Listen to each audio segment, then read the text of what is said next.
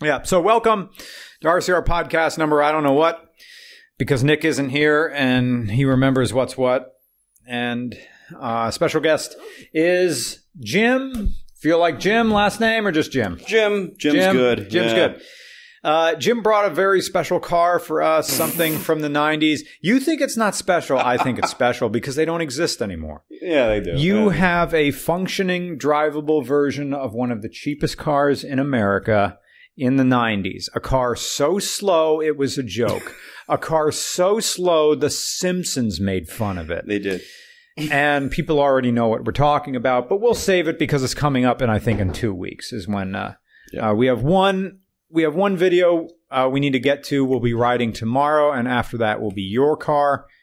Came up with some jokes about it while we were at the restaurant tonight.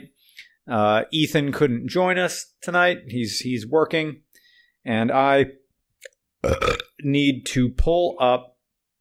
I still need to pay you for that, Vermouth. I will. And I also have to pay... A little bit of hot sauce came up on that one.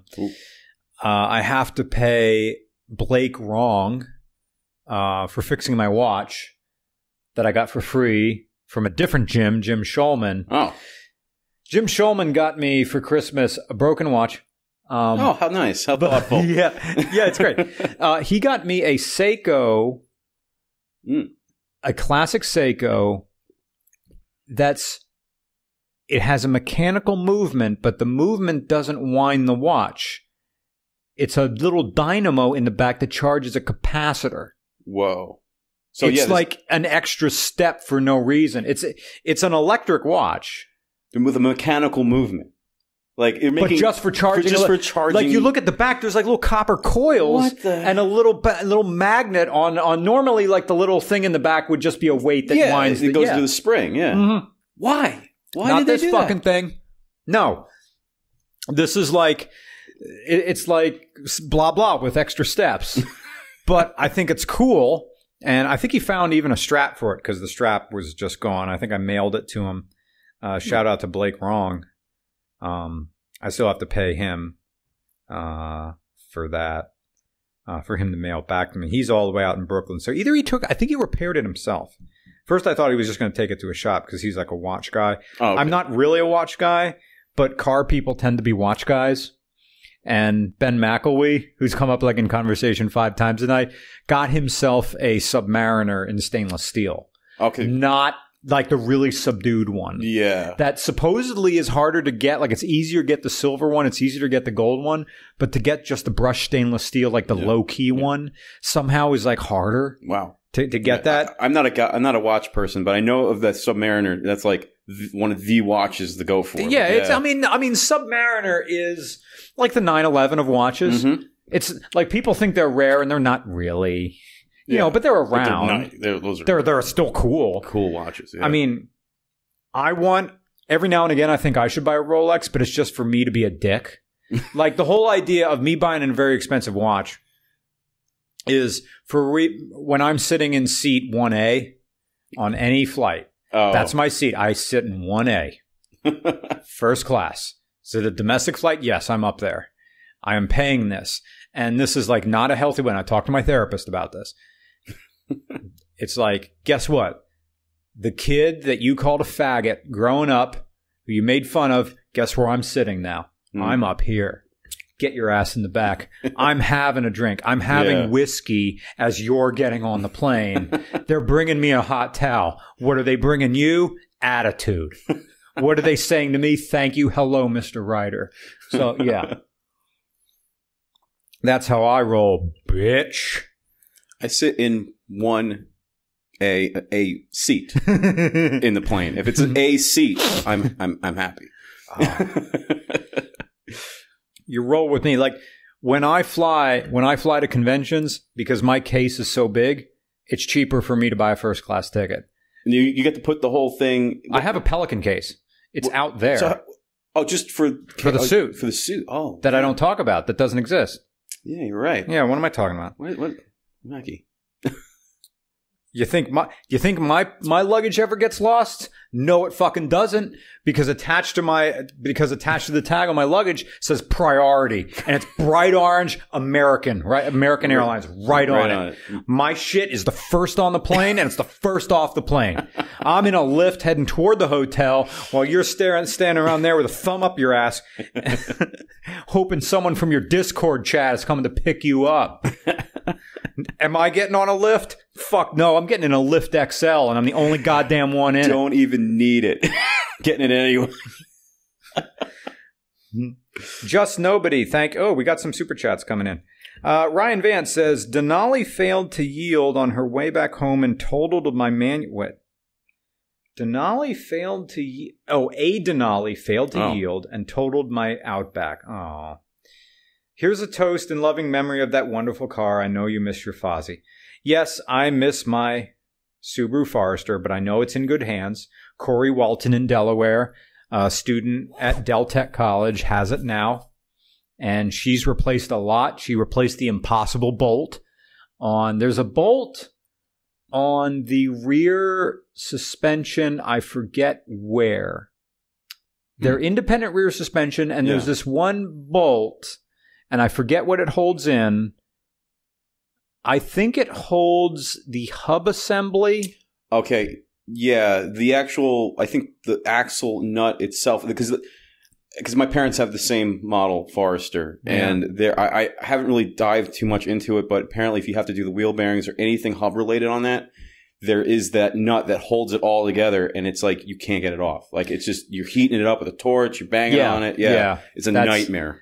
There's this one like Australian guy who shows you how to get it out, and then an Australian boy said, "Yee, if you're trying to get this out, you're fucking well fucked, mate," or something like that.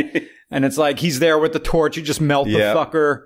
Yep. Corey just had to get the wizard. She just had to cut the bolt in two places, and like one on either side, and just somehow get it out. Yeah, it sucks because like the bolt should be completely encased, but there's like an area where the threads are exposed. It goes through the hub on the backside and it rusts up and gets like bigger. Yeah. And as you start backing it out, it gets tighter in the hub. Yeah. Something like that. Something like that. Thankfully, my parents' Forester, we have not yet to do that. It's just kind of like keep driving it, pretend nothing's wrong. Yeah. Kind of deal, you know? Just Nobody again says, Essential Elves goes hard. It's been getting me through Christmas. All my friends love it. Might well do a cover myself if you guys are okay with it. Nick would love that. Nothing would make Nick happier than doing a cover of one of his songs. I wonder if I should move that camera closer to us, because all people are going to see is just my feet going around. I have this bad habit of whenever my feet are elevated, they just go like this the whole time. Man. I mean, I can move the camera. You want me to move it? Yeah, you move the camera closer. You can use the laptop over there to judge what the camera's pointing at. Yeah. Rise Again says, steerage is where poor people lived. Missed opportunity to call it impossible.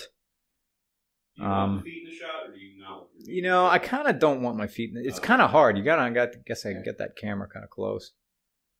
Yeah, it's good.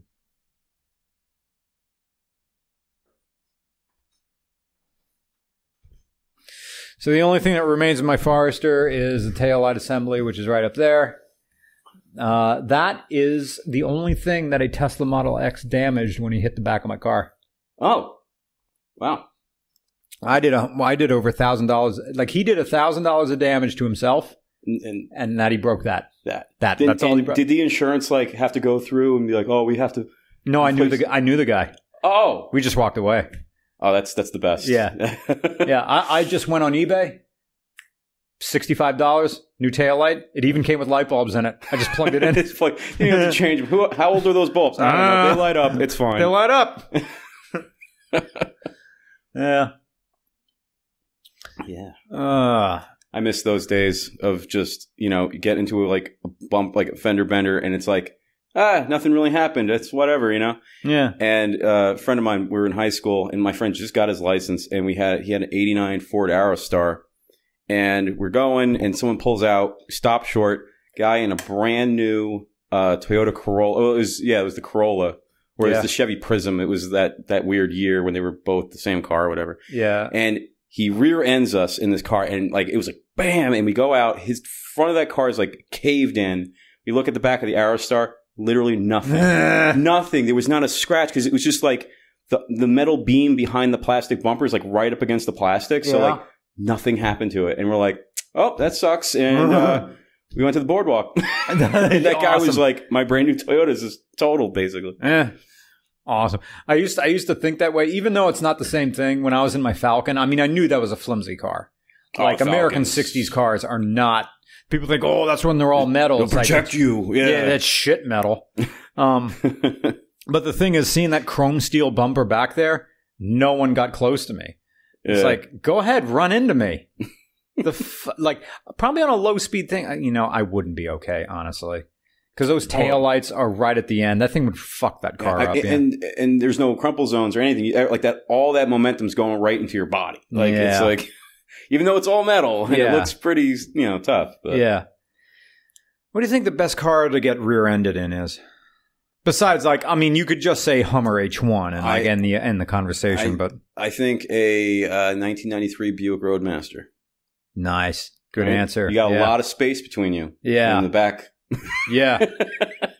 Roadmaster, it came in the wagon or the sedan? Wagon with the Vista top on it. Like, I mean, even though that has nothing to do with being rear-ended, I just think it'd be nice to have the Vista top while you're getting rear-ended. Yeah. I kind of want to go like late 80s Chevy Suburban. Oh, I mean, now I'm just going to like just big trucks. Big trucks. I know. Big trucks is kind of like, you know, like a cop-out. I could say...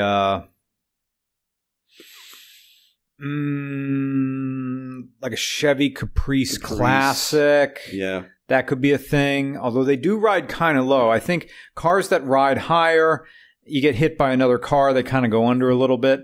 You could do the dumb thing. Anybody with any car that has a receiver in it, you just put the biggest, ugliest hitch on the back. The hitch on the back. Like, you know the multi-hitch? Yeah. That you turn it and it's a different one. One has a hook on it. Yeah, and it's just a one, like, welded piece of metal. Like, and it just slides in, That's like a move. I know. I actually had seen that when I worked at U-Haul because we installed hitches. Yeah. And, there were people that were coming in and they were like, I want a hitch on the back of the car for towing. He's like, no, because... You know, it's a big metal thing. They'll hit that before they hit the bumper of the car kind of deal. And they used to actually – you've probably seen that little chrome step that kind of fits in. They still sell those things, And it's like, what are you doing with that? You're not doing anything with that. You're just putting that there so if someone's parallel parking, they're smashing into that and they're not hitting your car. Yeah. Like, or if you do get an accident, it's like the spite bar. It's like, you can hit me, but I'm literally going to wreck your AC condenser with this. Yep. Generous donation from F1 Ends. I think that's $20 Canadian. Thank you. What's a guy got to do to get your review of Formula One car? How much are those things? Are they $5 million? Yeah, it's the price of a small town. Better yet, do it with me. Love your channel almost as much as I love blatant simping. So you simp in the open. Just blatantly. Just laughing at Twink's jokes really hard. You can probably turn the microphone. You see there's a little piece of red tape on that? Oh, that's facing on. Yeah, these are the type of microphones that are really meant to be upright, like the one over there by the computer. Sit like this. There's a little nut on the bottom where you can loosen that and you can turn it. If you can loosen the nut on the bottom. Okay. Yeah. Perfect. It's in a general area. I mean, can everybody hear the Jim? I mean, these mics are nicely sensitive. Chevy Suburban with a red velour interior. Oh, the red. Red carpet, red plastic interior panels, red headliner. Kind of falling down a little bit, you know, with all the thumbtacks in it. That's the way to go. I have a 1964 Bel. They were still making the Bel Air in the 60s. On hydraulics, you can drive it if you want to review it. Well, you would. Someone says Lancer Gallant says an F1 car costs around $15 million. Oh, a little off. Oh, okay. Yeah, like all I know about driving those things is what I saw on like Top Gear when Hammond went into one, and they're so terrible. You have to drive them at the limit in order to have grip. Oh, like, yeah. Like the tires have to be so hot. Like, I've never driven a full-on racing car. I've driven track day cars. Yeah. That Fox body we gave away, that was a track. Yeah, that was another, like, autocross-style car with a roll cage in it. Race cars aren't fun cars to drive places. They're great on a track, but even on a track, they're hard. Like, I think the most intense thing I've driven is Monica Harrison and David McNewitt's Porsche 996. That's 996 point something, 996. What's the name of that car? It's not a 911. It's the mid-engine Carrera. No, not Carrera. That's a trim model. Cayman. Oh, the Cayman. Wait, is it Cayman? Yeah, that's not. What's the SUV? That's the Cayenne. Cayenne is the SUV. Yeah, the Cayman's the mid-engine. So it's a Cayman that was converted by Sharkworks into a race car. Oh. So yeah, I mean it had the lap belts. It had the 3-point lap belts for driving on the street, and then a 4-point or a 5-point harness for track work. Yeah. And that thing was hard. It was like an old wooden roller coaster, but I'm not full of, ice cream and good vibes. I'm full of terror. Yeah, like you can't take that to the grocery store. Like, no. Friends, hit those guys up. He'll be glad to. Friends says some. I'm not above simping. It gets you. Comedy combined with my love of, I don't know what they're talking about. Hit those guys up. 987 came on. No, 996. Drive like a 1994 Brenneton. What's that? Brenneton? I have no idea what that is. Beretta? Beretta? We've never done a Chevy Beretta.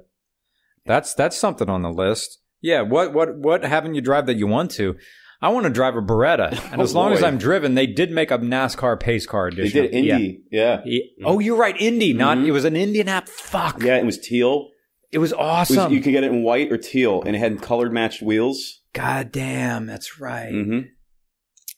That was a high school car. Like there was Berettas in that parking lot in high school. I remember Berettas.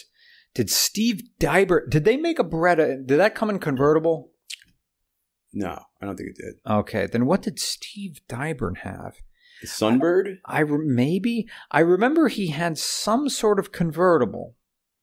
Did the Cavalier come in as a convertible? Yeah, Cavalier came in as a convertible. And then the Pontiac Sunbird, which was the Cavalier, but it was the Pontiac edition. That was like the most expensive convertible Cavalier you could get. Like, then it had to be one of those two, because this would have been when we were all getting our licenses. And then there was like the few people who got a license and a car to go with. Yep. And I wasn't friends with any of the rich kids. And even I remember like my one friend who I consider a rich kid. I won't say his name. I don't put him on blast. But I remember I was really happy when I got invited to his New Year's party. And by that, I mean called him and asked him if I could come to his New Year's party. He was just driving a Geo Tracker senior year. Okay, so he was driving a Geo Tracker, and then I think it was like him and Mike Bufano, who wasn't a rich kid.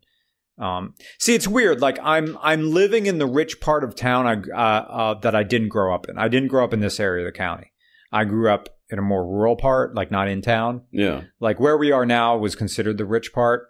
Well, we're in the town part, but then there was like some housing developments that were the rich part of town, which you would consider to be like maybe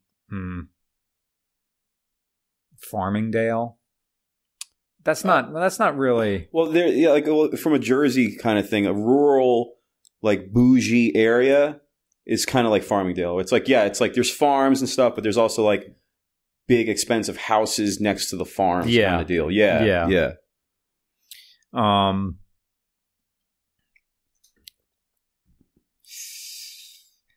So yeah, he had a Geo Tracker, and then he had, I think, a YJ Wrangler.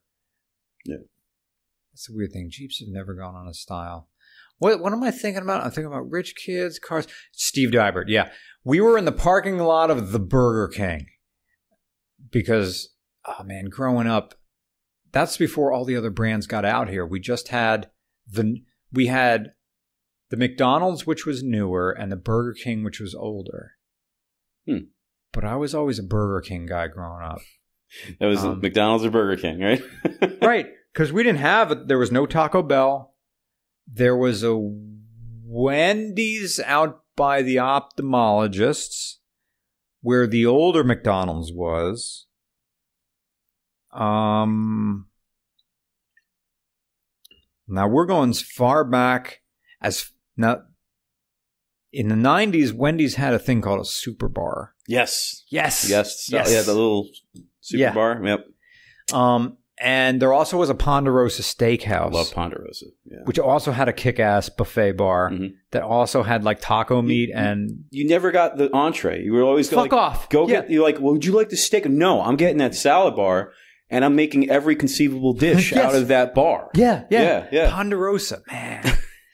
It was so wild that the Ponderosa left, and I don't know if Ponderosa is just an East Coast thing. When Nick and I went on our trip out to Boulder, Colorado, we made a stopover in North Bend, Indiana. That's where Notre Dame is, I think. Okay. South Bend, Indiana. Excuse me. And there was a Ponderosa there. Really? Like, still there? Fuck off. We're going to a Ponderosa. And I'm like, I'm getting this bar. I think Nick actually got like some sort of steak. I'm like, the steak's bullshit. No. You just eat this. And we're sitting here like, this is bizarre that we're at a Ponderosa. This shouldn't be happening. 2015 is when we made that trip. Yeah, in the Honda Fit. Yeah, all those in Jersey have been gone since the early 90s. And I went down to Florida, and this was like around 2005, 2006, and I lost my mind because there just happened to be a Ponderosa in the middle of Florida for no reason, the only one. And I was right there, and everybody's like, where do you want to eat? I'm like, Ponderosa. This is my only chance. Like, if I don't do it now, I'm never going to be able to live with myself ever again, knowing that I passed up the opportunity to eat at a Ponderosa in the 2000s. Yeah. Was it as good as you remember? It was fine. Yeah. But damn it, it was good. Yeah. I mean, when you're a little kid eating the little ham cubes, dude, and the little LaChoy crispy wonton, kind of like those little strips. Oh, from the crunchy little stick things. Yeah, the stick things. Yeah. Those were good. What the hell were those? I don't know. You can still buy those. I think like 4C or something makes them. Oh, man. I haven't had those in such a long time. Yeah. But yeah, they had little ham cubes and the cheese. They had the taco cheese, and they had the cheese sauce. And you could just put that in. Which was just whiz. Yeah, it was cheese. Yeah, but you could just put it in anything. Like, you want mac, you want mac and cheese? Go get some of that spaghetti. Mix it there. You got mac and cheese. You want some taco meat? It's like, possibilities were endless at Ponderosa. Yeah. What is this crusty stuff on my legs? That's cum. What did I get up to today? I know I had to run through the field to get those shots. Unless this is like drips from the restaurant, like hot sauce. Oh, Boris. Boris doesn't have a question, but thank you for the donation. Thank you. One person says, a friend says, where I come from, Ponderosa is a pawn shop chain, and I've never heard of Ponderosa, Pawn. Ponderosa. I wonder where he is now. I wonder where Friends is. Is he Europe, UK? Oh, Friends says, what are your thoughts on Underglow? Well, take me back to the 90s. You know what? Was it Steve Dybert? Did he also? Okay, we never finished the story about him and his convertible Corolla. Yeah, Ponderosa. Because we were at the Burger King. Okay. And he was showing off his new head unit, which it was a head unit, but instead of a tape deck, and it wasn't a CD, what was it? Mini disc. Yes. Mm-hmm. You got to hear how this sounds. He had like He had subwoofers in the back, which was, I don't know if they were built in. He probably just had the box. The box, yeah. And like the amp. So he didn't have the torpedo tube. He had a legit thing. And he played something on mini disc. And it was thunderous. He was like, yeah, pretty cool, huh? I'm like, this is pretty cool. It's cool that you have a car to begin with. And then I think he had some sort of underglow, because I started seeing that when the school, like at night after the football games, because I was in marching band, and so the band would stick around until everybody left the stands, or almost everybody left. And when our team would finish, these were only home games, our team would finish, they would have the sort of debrief huddle on the field. Okay. And afterward, they would face us. We would play the alma mater, and then they were dismissed back to the locker room or weight room or wherever. Yeah.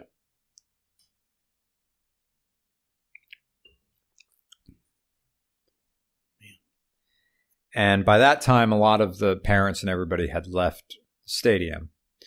So, you know what? Even when we walked back to the band room, or marched back, actually, we marched back to the cadence. We played our cadence back up to the band room.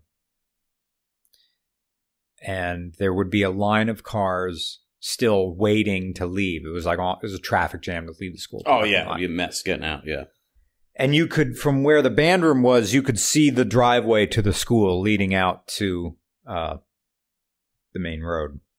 And occasionally, you would see a car with purple underneath lights. It. Yeah. Because my high school years was 1996 to the year 2000.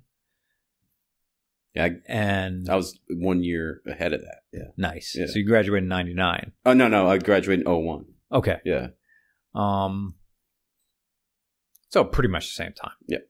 And Steve Dybert's car may have been one that had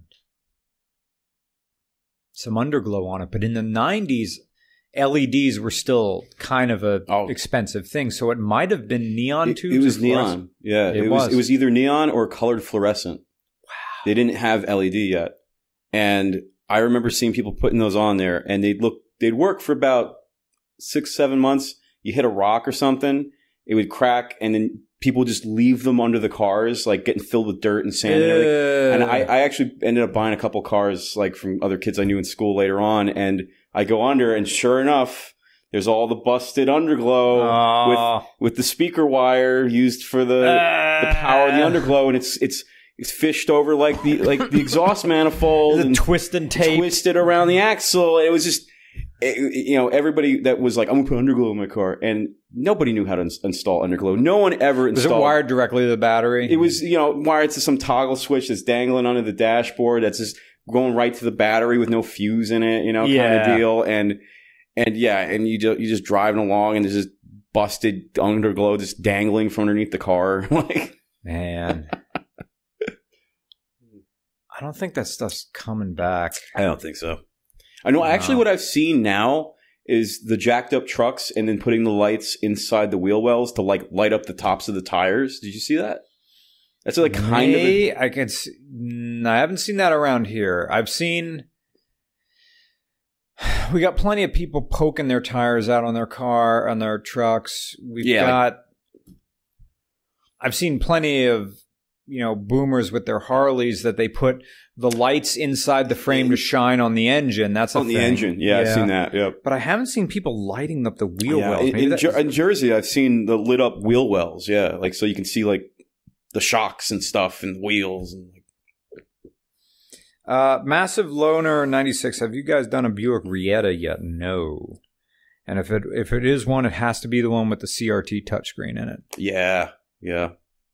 I mean, I had so many opportunities to buy one, because I'm always searching for weird, odd cars, and I've always gotten like this close to buying one. And, yeah. And they're always to the point where I was like, yeah, I can get one of these for like $2,000-3,000 and like fix it up. And then I'm like, ah, it's a Buick. And I just stop and I never grab it. But I there were so many times I almost got it, like bought a Buick. Someday maybe I'll end up with one. I don't know. Yeah. I need some water. Throat's hot. These chairs, I'll tell you what. I almost want to have like Ethan. What I kind of want is when that laptop goes away, that becomes that laptop will become the thing that finds my phone if I ever lose it. The thing that finds my iPhone. Because you can, find my iPhone. You can search that? It from a MacBook. Oh, I didn't know that. Yeah. So I'll go at Facebook Marketplace, get a new computer with Windows 10 in it, because everybody's making fun of me because I'm still running Windows 7. Because it's working. It works. I've done RCR with it this entire time. Yeah. It's the one computer. Like, I built that computer over there shortly after I formed the LLC, RCR LLC. So 2015, I think, is when I built that. And it's been a fantastic machine. It's never let me down. The only thing it can't do is 4K, which is fine because my main camera, the Nikon D750, it's a full frame. Yeah. Full frame SLR, it shoots at 1080p. And that's the primary camera that does everything. Yes, the GoPros can do 4K, but I haven't really needed, and it hasn't really hurt me to do anything less than that. But I recognize that if I ever get new cameras, I'd need a new computer. And then my brother gave me Death Stranding because I never played that game. Oh, yeah. But that computer can't run it because it needs Windows 10. Oh, that's right. That's the actual Windows 10 was what kind of pushed me to Windows 10 was because of gaming. Because the same thing. I had Windows 7 forever. It did everything I needed to do. It was quick, nothing problem. Yeah. And then like some new games came out and it was like, oh yeah, it's like, no, that's Windows 10 only. And I was like, well, I guess I have to get Windows 10. So that was gaming kind of pushed me to that. And what's kind of scaring me now is that Windows 11 is coming out. And the thing is with the Windows 11, there's like security things that are in the CPU. That there's these chips or something that Windows 11 needs to have. And if the older computers don't have that in the CPU, it was not able to upgrade to Windows 11.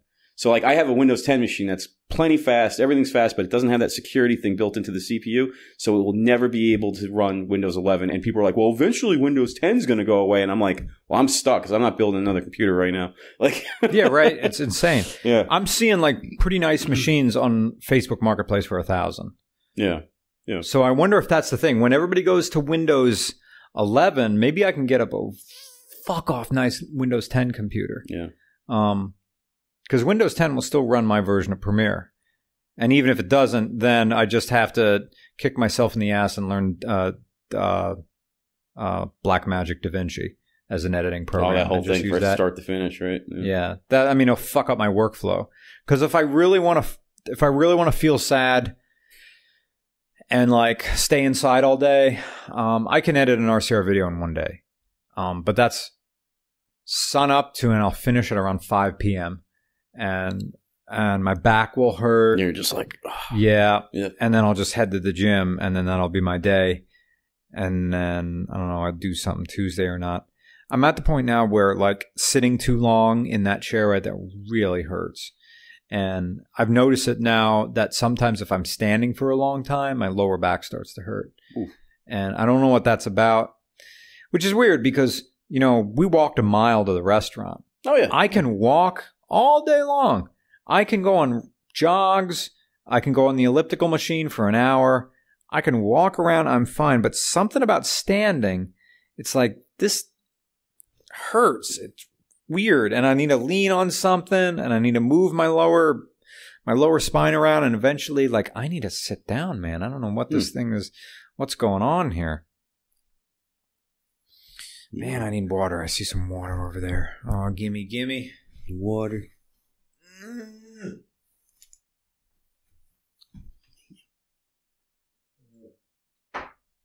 That was like a tear of water in that glass. Yeah, I thought it was a whole glass. Go get a real amount of water.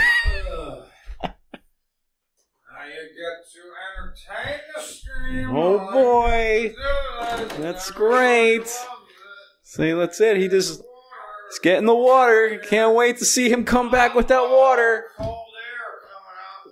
Oh my God, that kitchen is like an ice box.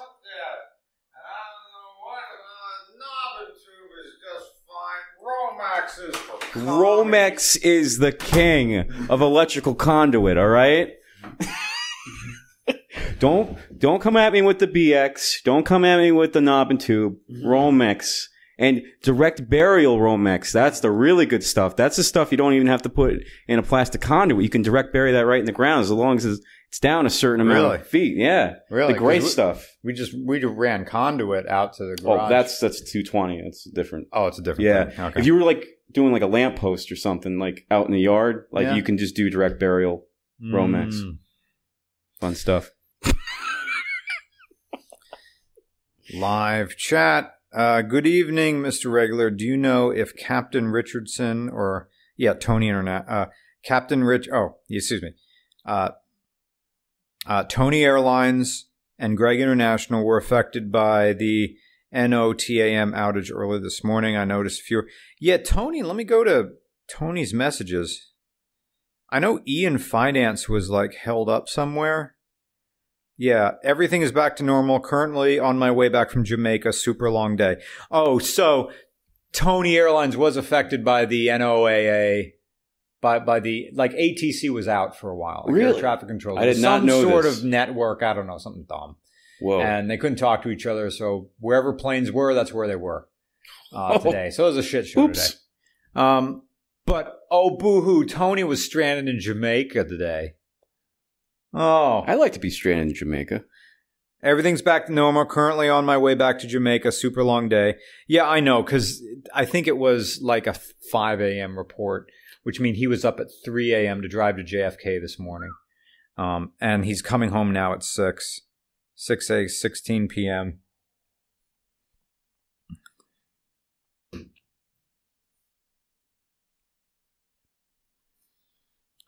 So yes, Tony was affected. If Greg was out, he'd be texting me complaining. Jim Shulman's watching. He says, "Thrilled you found someone who could fix that horological platypus." That was the guy who gave me that watch. Oh. Okay.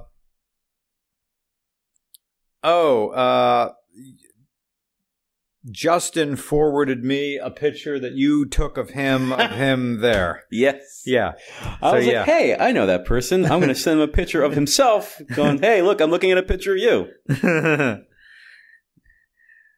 I see your legs every time I leave the house. They're eye level. It's very you can't miss them.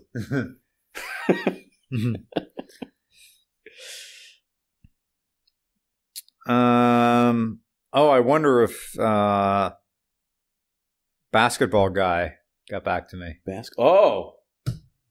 I don't know. Hey, how about you have a podcast? And no, he didn't. But I'm gonna say.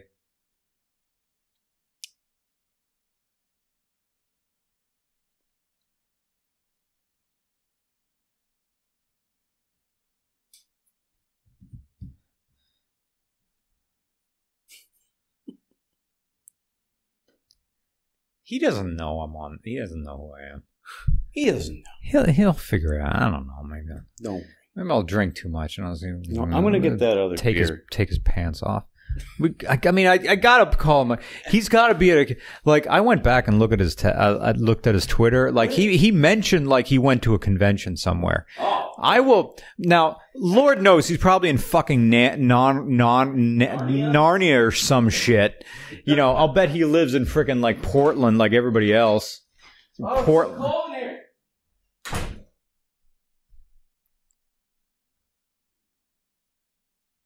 This guy I was talking to, like I have an internet crush on. I don't even know what he looks like. I was just freaking role playing with him, but he said he has basketball sized balls, right?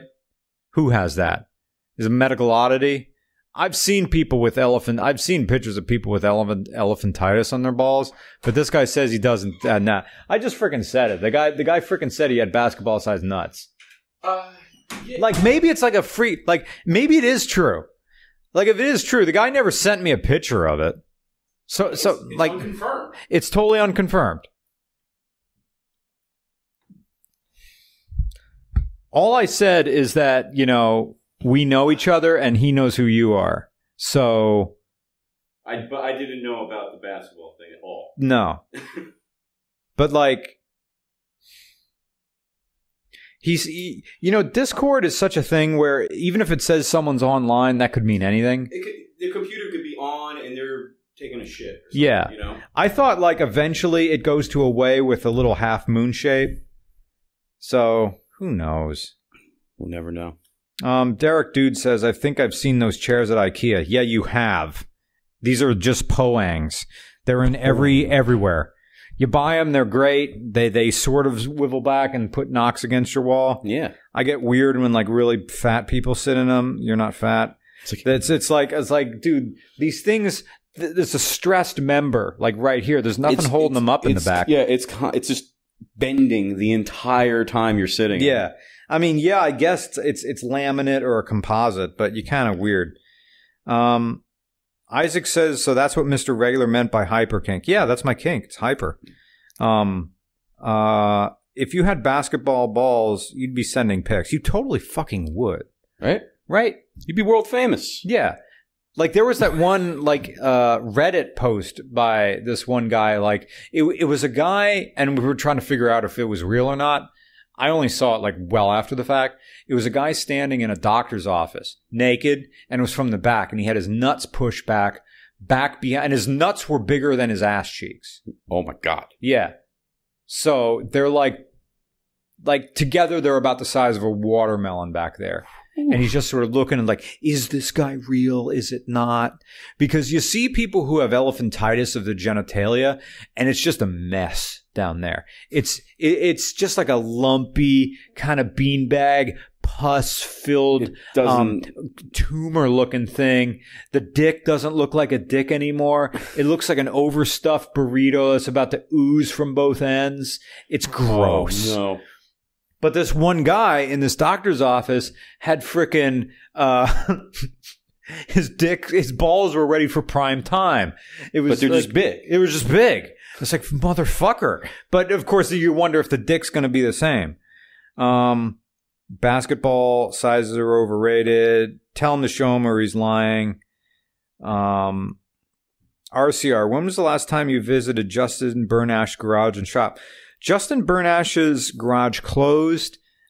His warehouse space is just his original company is being dissolved between him and his partner. I don't know what's happening with the. I mean, they were just renting the property, so when the lease runs out, I guess it runs out. But I have lunch with him every month.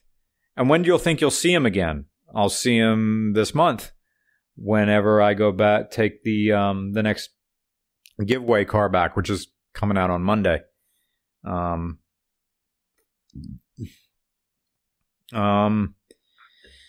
Dad Joke Cinema says, back in 2009, I went to look at a 1980 Dodge Omni electric car conversion.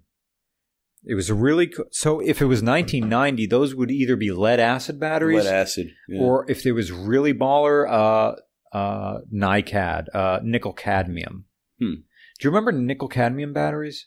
Yeah, those they reach the rechargeable. Like, well, the nickel cadmium is basically like the same cheap like Radio Shack AA battery. It's the same guts in it. Yeah, and I guess like you can put that in a car battery.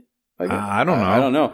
I mean, I don't know what the deal if the difference between NiCads and regular wet cell car batteries? Yeah, well, wet cell's lead acid. So it's just, okay. It's just those are lead plates sitting in acid. And when you charge the battery, you know, it energizes those plates and then it off, you know, out the thing.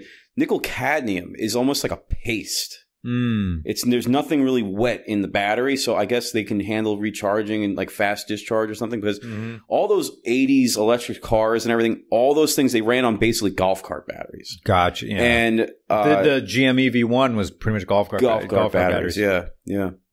I remember the EV1 when that came out back in it was in Epcot. And they had the World of Motion thing. Yeah. And when you got off that ride, they had all the concept cars. They had all sorts of stuff you could look at.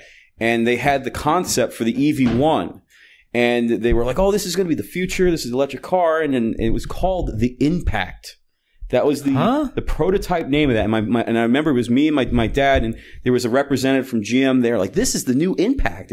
It's electric. And my dad's like, yeah, you shouldn't call a car an Impact. That's a really bad name. Like, and he's like, well, we're working on names. We're going to find out what it's going to be. Like, yeah, Impact is a really bad name for a car. Don't call it an Impact. Yeah. Gosh, I had vague memories of that in the 90s. I knew it existed. I remember Tom Hanks had one. He was talking about it on Leno or something. Yeah, they went out of their way to make sure celebrities got those. Tom Hanks had one. Danny DeVito had one. And Danny DeVito actually put up a fight. Because the whole thing was, if you get an EV1, you had to sign a contract. It's a lease. You have to give it back. You have to give that car back. And he was fighting to keep that car. Nice. And but they took them all. Yeah. I have an email of someone who works at Delco, the company. Yeah. And supposedly they have one. Oh, not a crushed one? Like, not a crushed one. That they just did something with the books. Said it wasn't there, but it's fucking there. It hit it, yeah. But whether or not it can be driven, I don't know. Yeah. Now, so if you talk about the ultimate car to get is the one you can't get that was crushed, the EV1. EV1. There's one at the Peterson Museum in L.A. There's one there. That's so dumb that they crushed them. Yeah. Now, and to think now, if we still had EV1s today, like even though they would be old, the technology that we have now would make them even more amazing. Yeah. Like they were able to pull that off like 25, 30 years ago. Yeah. And the range was bullshit. It was 90 miles. Oh, yeah. But like to have the batteries and things that we have now, like it would be cool to see that car like updated, you know? Brian Allen doesn't have a question. Oh, Brian Allen says $5 to nut. What? It sounds like a special at Wendy's. Yeah. They disabled them. Honestly, New York highways are fun as fuck. You just need some suspension travel. I think these are people talking amongst themselves. They're all crushed. New York. I worked in New York for 10 years, and there was this one pothole that kept getting bigger and bigger. It was like a sinkhole or something. And they put a cone over the sinkhole. And it started getting bigger. And eventually, they took the cone and then they flipped it upside down and stuck the cone in the hole. So that was just like a funnel and all the rainwater and everything. It just turned into a drain and they left it like that. I was like, all right, problem solved itself. Evan P. says, load up on D-cell batteries and get ready to boo Santa. Nice. Pulling that one from the deep. What? Oh, that was from my Lincoln Town Car review. When my grandma had a purple 94. That metallic-y, powdery color? Yeah. Yes. We sold that to a kid from Wilkes-Barre for like $1,000. Yeah. Yep. That was running the 4.6 modular. A bunch of some of the seats weren't broken. There was electrical stuff just breaking. Like stuff windows didn't work. Yeah, power mirrors and stuff. Such a cushy car, man. Yeah. Purple, we called it. Of course, we called it Barney the Purple Dinosaur. Those didn't have the air ride suspension, did it? This one did have. Oh, it did. There was an option to have the self-leveling suspension only in the rear. Yep. Load up the rear, and it would level. Yeah. My neighbor had one that blew out, and it was just sagging on the ground. Yep. Yeah. You just replace it with some Monroe shocks and call it a life. A great career, the guy who works on potholes, never had to work a day in his life. I remember when Ford made electric Rangers in the late 90s. Yeah, it was just a bone stock Ranger loaded up with batteries. There you go. Like same thing. Like that was their approach to everything. I think like and I think it was from Ford. Like Ford released that, and it was just like you literally just took a Ford Ranger and put a bunch of batteries in it. Like where did the batteries go? In the bed, or in the top of the engine, and I think the bed was like shallower, and they were lined underneath or something. But yeah, I remember seeing one of those, and it was like a Ford Ranger with like an extension cord hanging out of it. It was so basic.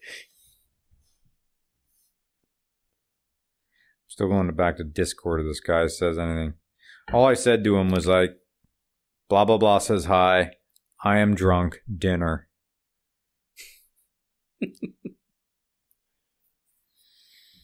Do you have the time to open your mouth when I am really lonely and the lights are out? Classic song. Justin Lowe says... really takes the luster off it when you put it that way. I look at your legs every time I leave the house. Tony Richardson says, yes, join me. I guess you're at home. But not. I am streaming now. Streaming now. Singing everything like I am in Green Day. Don't you hate it when that happens? Nothing left here except my friend Brandon. I need a forerunner for work. I am constantly working in wetlands and sand. It'll at most see small road trips 6 hours or less. But other than that, I will probably fly. Guess what, Brandon? I'm answering this on the podcast. Real time. You sold your Iconiq 5 and now want a Forerunner. You will pay a lot for gas. It's horribly thirsty all the time. Your back and taint will be punished to death. But I guess if you want it and you don't mind anal punishment, then you can pay a fuck ton for an old Toyota. I just sent it to him. He's a cool guy. I got into a thing with Donovan Geiger because he wanted to buy Brandon's Ioniq 5. And I said, no, man, you got to pay off your house. Yeah, I know you bought it before. Housing prices went crazy. But an Iconiq 5 is like $60,000. Brandon had a bank loan, and you'd be taking over it. For Christ's sakes, you're not even 28. Oh, no. Don't bury yourself in debt. You got a good job. Buy a RAV4 and be happy. Close enough. I'm talking like 2008. Yeah. It's got 200,000 miles. Fuck you, it'll do another 100,000 miles. Get over yourself. It's like you can get a RAV4. It's like if you get the 2008, it's like yeah, but if you get the Gen 1 RAV4, that's a big deal. That's money. You know, and it's like it's that weird thing. It's like, okay, the old RAV4 is worth more than the newer RAV4. Yeah. Like, that's insane. Yeah. Donovan Geiger is like 6'3", so that's a problem. Mm. Like, he's really like the kind of guy who unfortunately just needs like a mid-sized truck just to feel comfortable. Yeah, you don't have a choice. You're limited, you know? Yeah. RAV4 EV from the... Yeah, because RAV4 EV existed. Yeah. Range of 95 miles. Goddamn. Remember that, you didn't drive my Nairo yet. Like, when I was in the summertime, you know that nice late summer when you can get away without air conditioning, just crack the windows? Sun goes down a little bit. Oh, it's nice and cool. It cools off, You don't need heat. You don't need AC. Nothing. You don't even need to run the blower. You don't even crack the driver's window. You crack, like, the passenger window. one in the back. I do a move where I crack the front passenger window, rear passenger thing, get a crossfill that way. Yeah. The Nairo EV at a 100% charge and not needing anything else just to drive the bat, just to drive the motor, gave me an estimate of 315 miles. Wow. Most EVs are like 240. 240, yeah. So that's another plus for the Nairo. But I'm waiting for the other shoe to drop because it is Kia and they're going to be cheaping out somewhere on that car. You didn't drive that still. Like, don't get blown away. It's not going to be fast. But, it's just going to be like, I am transportation unit. I move you here and there. I will get you there. Yeah. What do you mean this thing doesn't, have hyperspace mode on it or anything, man? Come on, man. Yeah. Like, after driving a Tesla Model Plaid, it's like, I don't know where we're going to go from this. I mean, I said it in the review. A Tesla Model Plaid is so fast it makes your vision blur. Oh, it makes your eyeballs vibrate. That is 0 to 60 in 2.1 seconds. I rode in one of those Mercedes-Benz McLaren SLR. Yeah. And that was like probably the fastest thing I ever rode in. And we went from one end of the street, it was in Manhattan, down to the other end of the block. And that car was so fast, like your brain can't process the information that fast. Yeah. Like, did it shift? No. It was just like, and by the time we got to the other, it was like, it was over. It was like, it was weird because like you're 1 minute you're at the end of the block, like a city block, and you're like, and by the time you realize, oh my God, this is really fast, it's done, and you're stopped at the light, and I was just like, what just happened? Like, to drive. This was cool. This was in Manhattan. Yeah, it was for 34th Street. It was that's when everybody I saw going fast was like 34th because they want to go by the Empire State. That's this was up near – this is – actually, it wasn't 42nd Street. It was 41st Street between Bryant Park and Port Authority.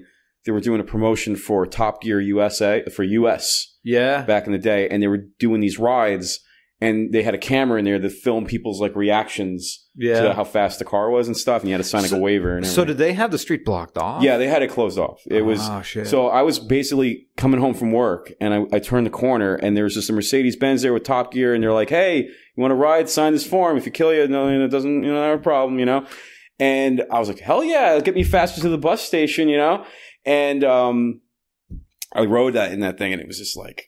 Man, that was the fastest thing I ever ridden in. Sweet. Yeah. What do you think of the people who own a car in Manhattan? It's pointless. It's like it's one of those things. It's like, oh, like if you need to get somewhere, you're leaving the city or something, or you're doing business outside of the city. But if you were like strictly living in the city, doing business in the city. It's like that's just a huge waste of money. It's almost the same as when you'd see people that live in the city that are walking giant dogs. Mm. They don't want the dog. They just want to have the status of the giant dog saying, I live in the city. I can walk my dog in the city. Look how big this dog is. I have space for this dog, Yeah. So it's kind of that same vibe. It's like I have a car. I don't really need this car, but I have a space for this car because I have that much stuff that I can keep in the city, kind of deal. So yeah. Yeah, I don't think it's really a need. Yeah. Like when I go to the auto show, occasionally there'll be some like, you know what? No, you're making my point because the only people I see driving stuff around are the people who are part of Manhattan Car Club, and I think there's some like car storage at Manhattan Car Club because it's down there by the water, and that's probably it. The only guy I know who had a car. Was, I mean, Alex Roy, of course, but Raf Orlov, which was another guy from Jalopnik and Associated Press, he had a Volkswagen Beetle that had the Baja bug thing. Stuff. Oh, the new Baja, right? No. Oh, vintage? No, his was like a 71. Oh, like a real one? Yeah. Oh, okay. Yeah. Tires, rally lights. Cherry bomb exhaust. Yeah, engine hanging out the back. Yeah, unexposed. Yeah. And we're like, yeah, let's go to my house in Brooklyn, like now.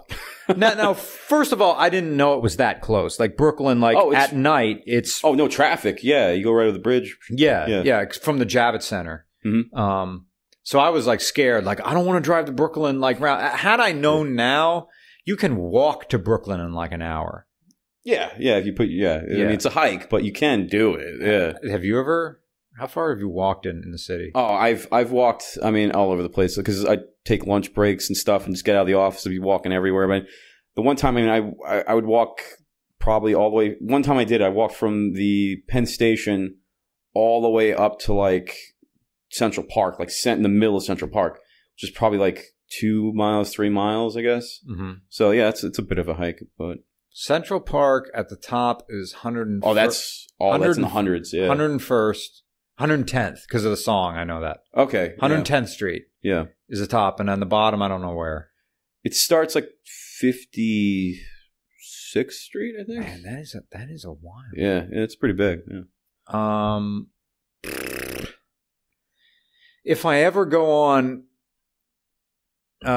being Ian, which I'd love to.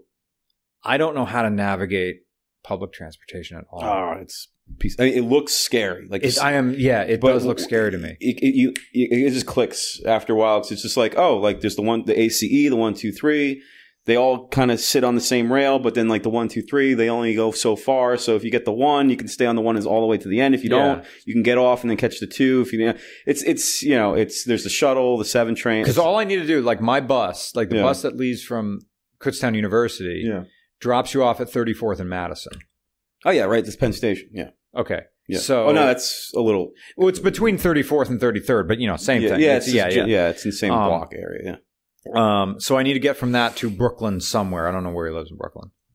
So, and I'm looking like, can I get in the mud? It's going to be worse. It's going to be all going underground. They're going to rob me. Yeah. What if I just walk? And I typed it into Google Maps, and it's like an hour and 45 minutes to walk, and there's... just take the subway. Just take the subway. Come on. Don't be a baby. Yo, just get on the subway. What's the big deal? Hey. You got a problem with the subway? Is it too dirty for you? Is it too dirty, Mr. Regular Car? Can't ride on the subway with this. People are going to look at me. Don't worry, nobody. You know what they're looking at? They're looking at the vomit on the floor. That's what they're looking at. They're not looking at your face. They're looking at all the other filth on the street. You know what I'm saying? They're going to know I'm from out of town. They're going to call me names. Hey, they call everybody names. If you don't get called a name, you get offended.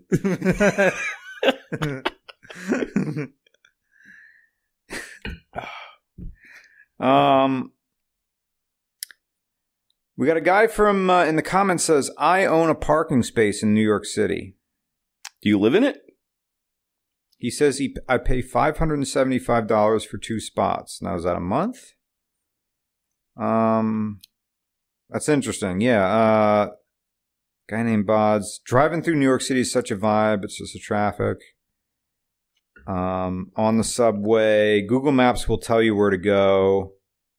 Most of the lines run under avenues in Manhattan / Central Park.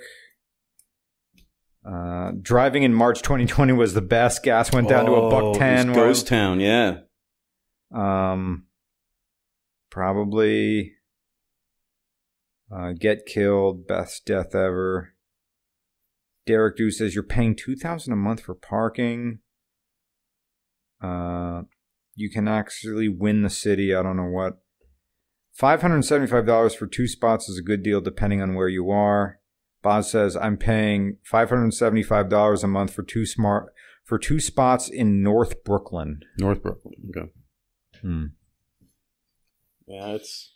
And it's a whole nother world out there, like as far as like prices go for stuff like parking spaces and everything. I would like if I had to live somewhere in the 5 boroughs, I would want somewhere that had like back access to the building, and I would want a Honda Grom or a Zero electric motorcycle. Like that would be the thing, because I've noticed like people, even though New York City and the city of New York.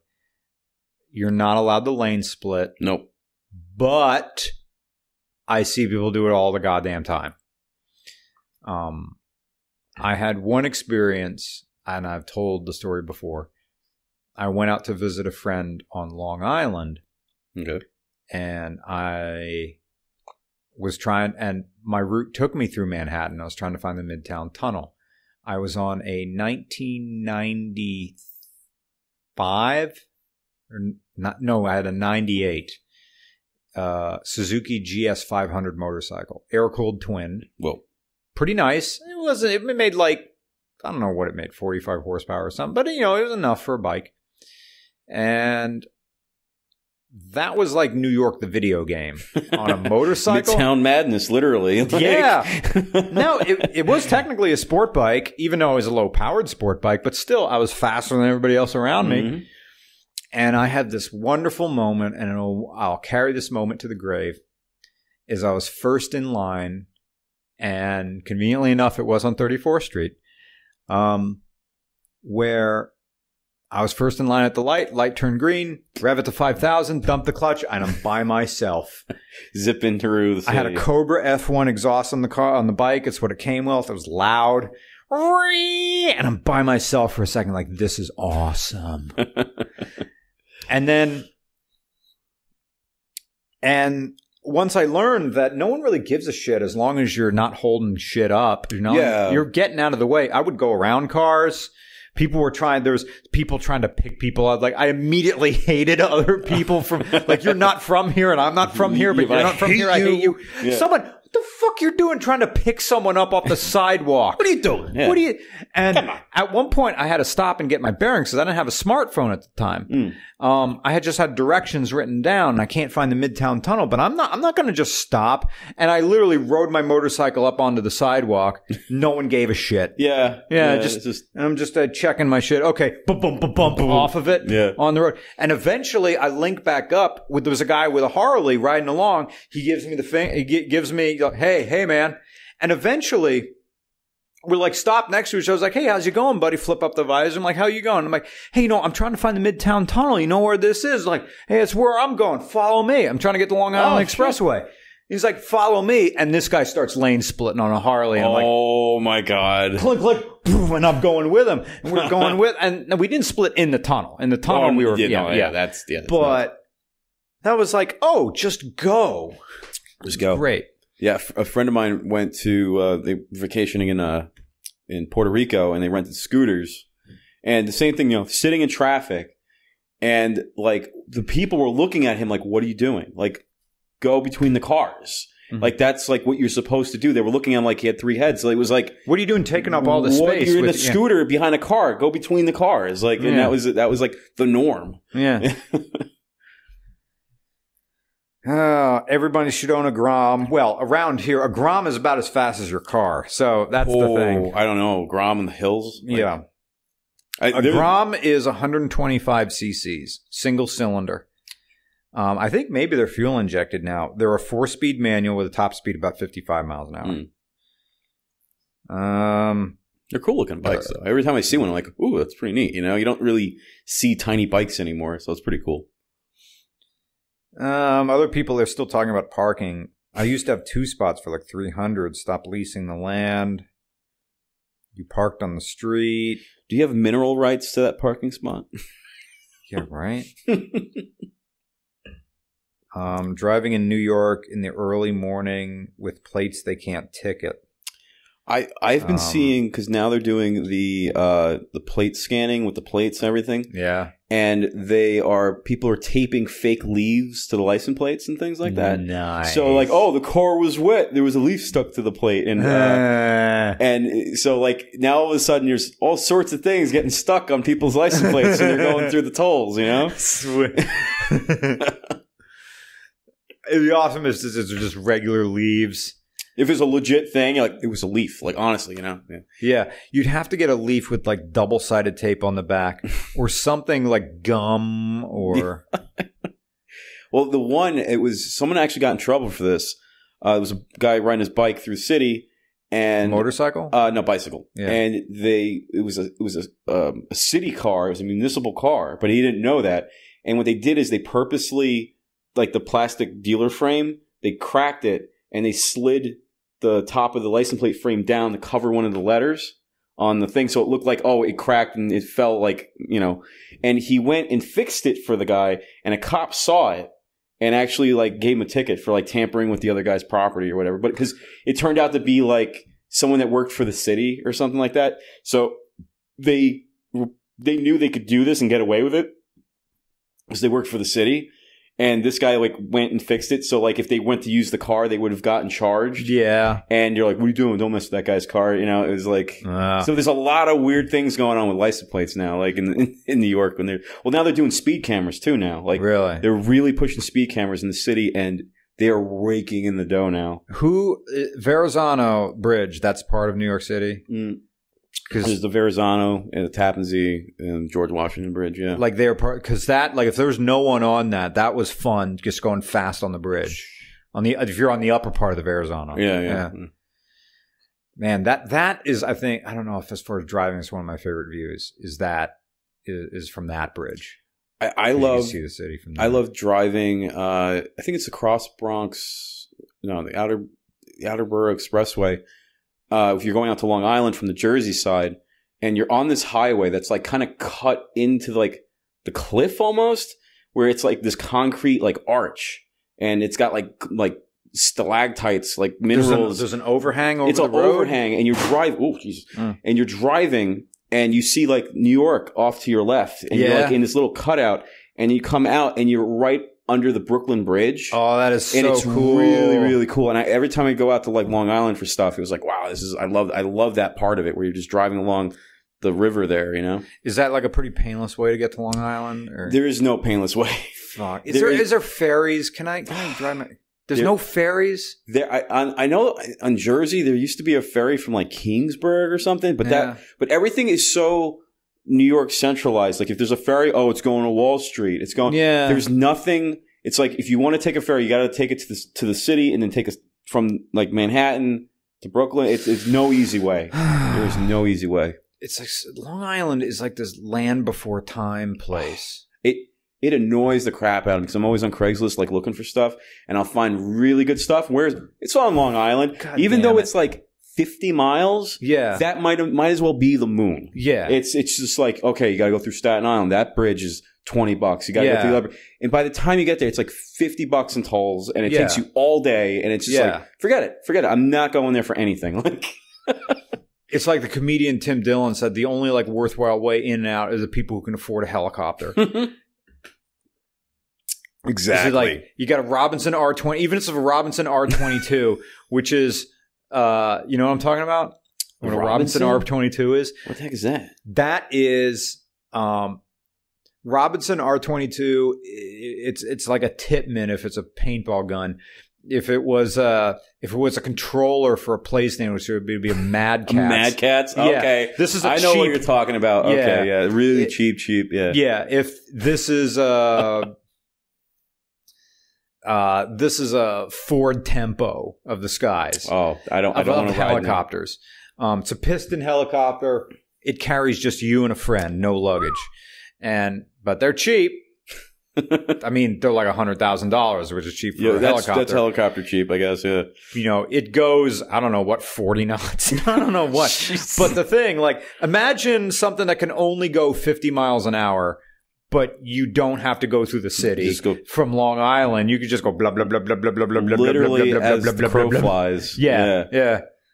Did you see the thing now? There's a thing with Uber with the helicopters? No. There was – I don't know if it was fake or if it was real. Someone posted a picture and they were in the city and they're like, we got to go somewhere. And there was an option for a helicopter ride. Dude, someone exactly just said that in the comments. Derek Dewitt says, have you seen Uber helicopters that go from JFK to Midtown for $200 one way? Yeah. You know, if you had somewhere to be, JFK to Midtown for $200, and the Uber XL is like $150. Yeah, so it's like take the helicopter. Yeah, but what was it? Lands on like a building or something like that. That's Uber's problem. Best New York. One guy says best New York City view: Long Island Midtown bound, just before the Greenpoint exit. The bridge has a great height, and you see the whole skyline. I don't think I've driven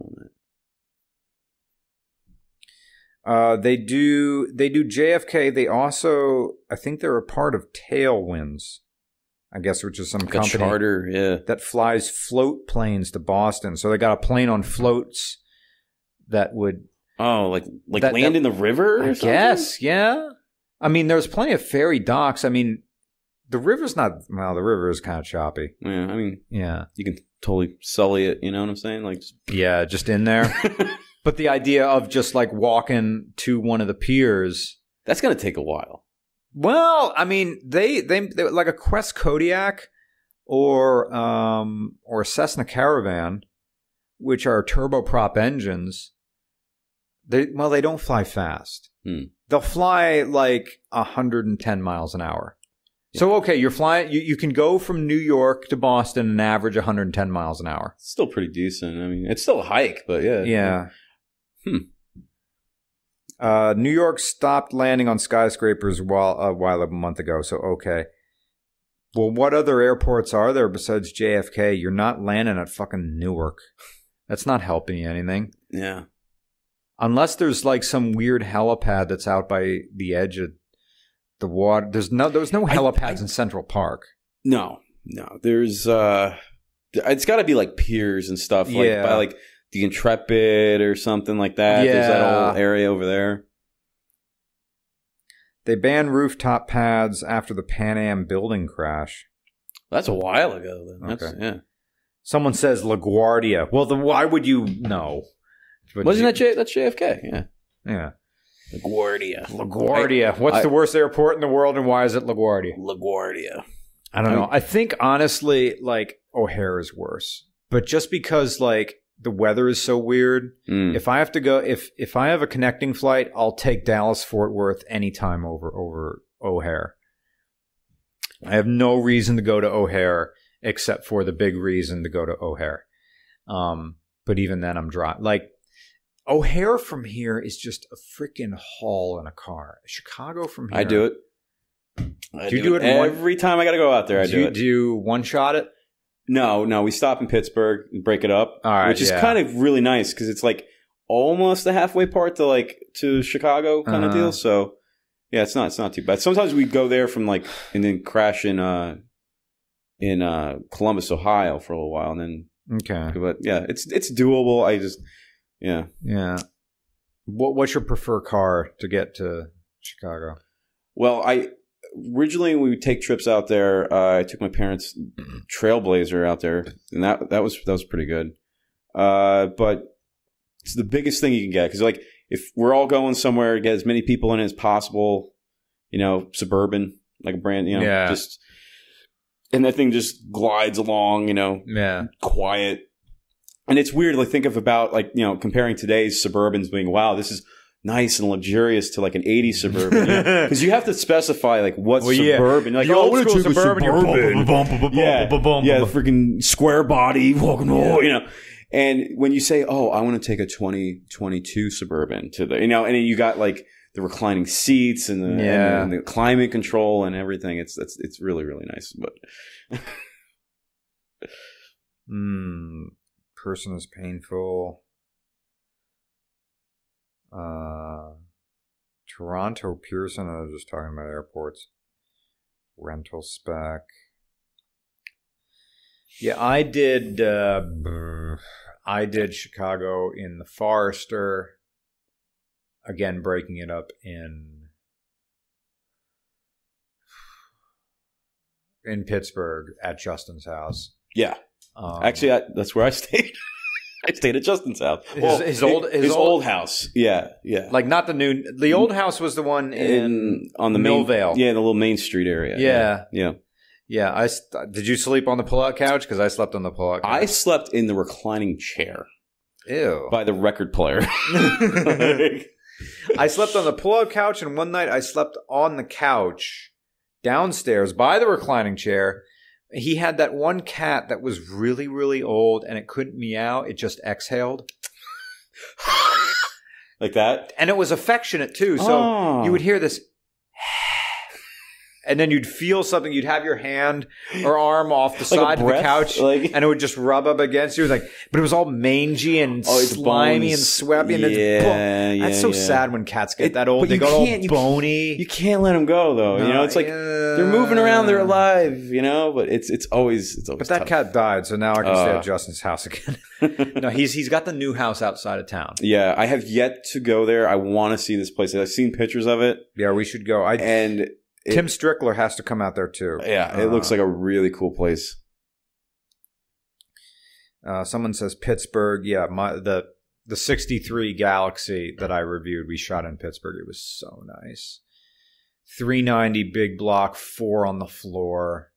Yeah. Convertible in light blue. Yeah, it was a good with one. Aftermarket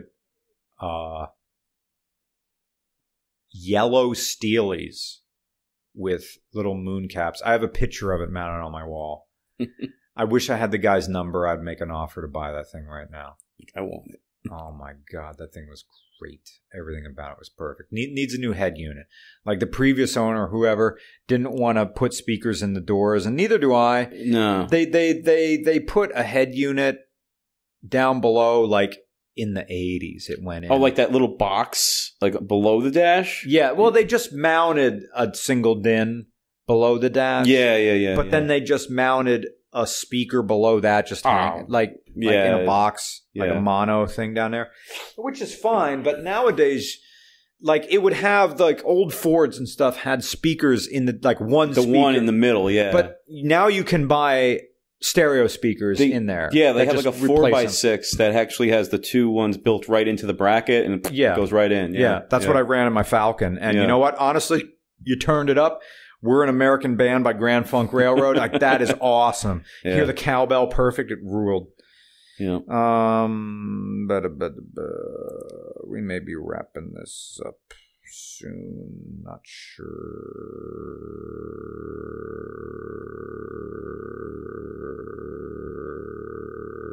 Exactly. Mm-hmm. Really? That's amazing. Never thought of it that way. Derek Duke says, so glad I have off-street parking. Someone has off-street parking in New York? Like, that's the sidewalk. Right. That's when it's off-street parking there in New York. Is it like the little gate? You know, like sometimes they have the brownstones where it's like there's like some type of pseudo front yard that's basically a wrought iron gate that you just have to walk through to get to the front door, but that's like the yard. Because those like brownstones and stuff. I mean, in Brooklyn, do you have backyards or no? Not. I don't think so. Go to Google Earth. I don't know much of residential Brooklyn. But yeah, there's always that. That's the thing with the brownstones. Is always that there's that little weird space. Like there's the steps going up to the door. Then there's also like that pit next to the steps where like the trash cans are. Yeah. And there's that little like mutant like apartment down there with another door that someone's probably paying $1 million for. It's like, oh yeah, the basement apartment. And but you can get to from outside. It's outside, but then there's that little gate you got to walk through, and it's like right next to the trash cans. It's like it's such like a New York thing. You what is that called? Is there a name for that? You need a key to get to your door. I've seen that before. Like. Someone I knew in Chicago, it was someone when I was trying really, really hard to be straight, I was dating a girl from Chicago and tricking myself into thinking I can make it work. And she had this nice house, or, you know, she was in college, but she and a bunch of people owned this like apartment. Mm-hmm. It was like one floor. And there were floors above it and floors below it with different doors to go to them. But they did have to there was like an 8-foot gate from the sidewalk. You need a key for that. Get through that, yeah. And then you close that behind you. You walk a little bit in the DMZ before you get to the front door. Yeah. And then from there were more doors going up and down. You get that long, skinny hallway with the really narrow stairs and go up to the other floors, you know. Yep. Boz lives in Brooklyn. He says he has a backyard. Ah. Nice. Well, that's where Honda Grom can go. Live near Bristol. There's a big, big crack. Okay. How long has this been going on? Remember that song? How long has this been going on? That's a good song. Yeah. Everybody plays the fool sometimes. No exception to the rule. Sometimes. The guitar player for that band took me to LAX one time. Really? I didn't know until he told me in the Uber. He was Ubering? Yes. The guy, the guitarist for the main ingredient. This iconic 70s funk soul band. Damn. And I'm like, are you doing this? Now, honestly, I just signed back up for Lyft. I don't need to do it, but I lonely. So I'll take some friggin' meth head to Reading in my 22 Kia Niro electric car.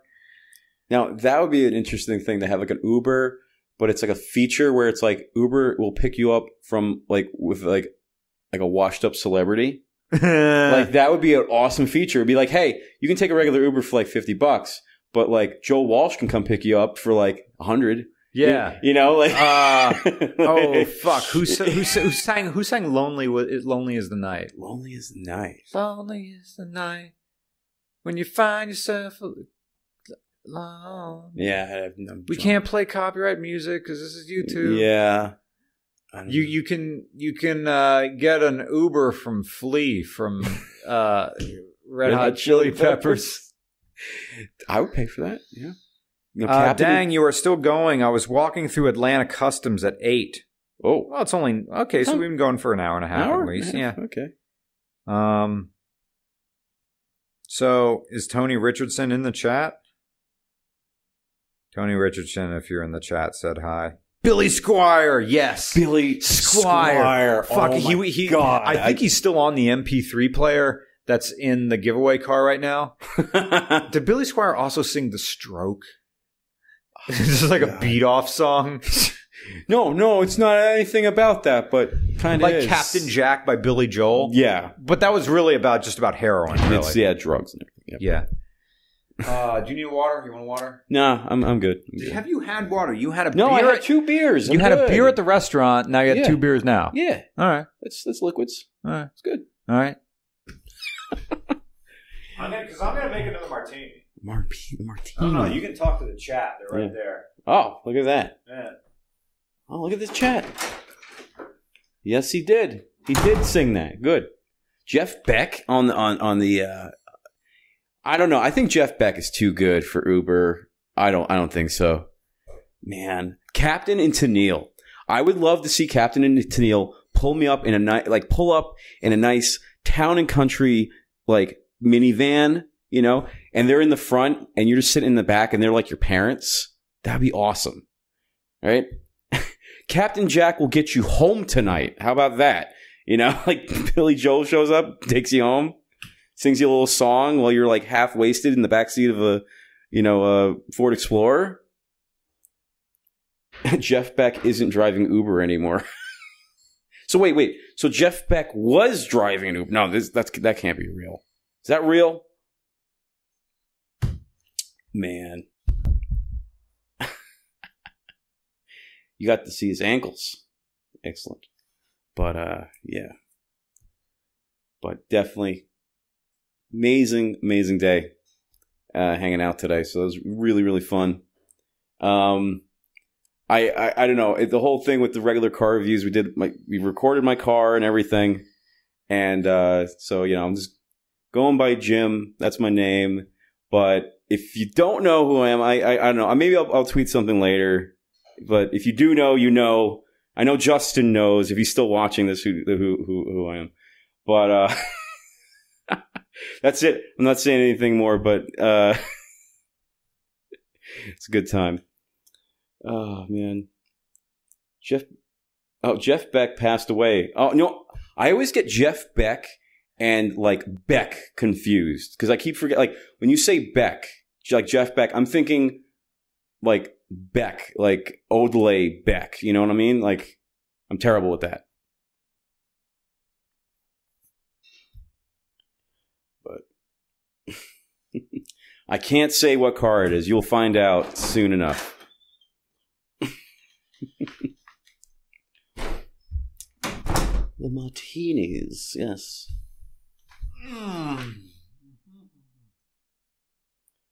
Better, drier, punchier, less dirtier. Mm-hmm. I, I tried like the dirty martini thing, thinking like, oh, like, because I like martinis, but like I'm like, well, there's the dirty martini, and I'm like, well, that sounds more sophisticated. And where it's like you splash a little bit of the olive juice into the martini, and it was like drinking the ocean. Yeah, and people, I'm like, how can anybody with a straight face go, I would like a nice, dirty martini? I'm like, you're out of your mind. You're just saying that because you like the way it sounds. Yeah, yeah.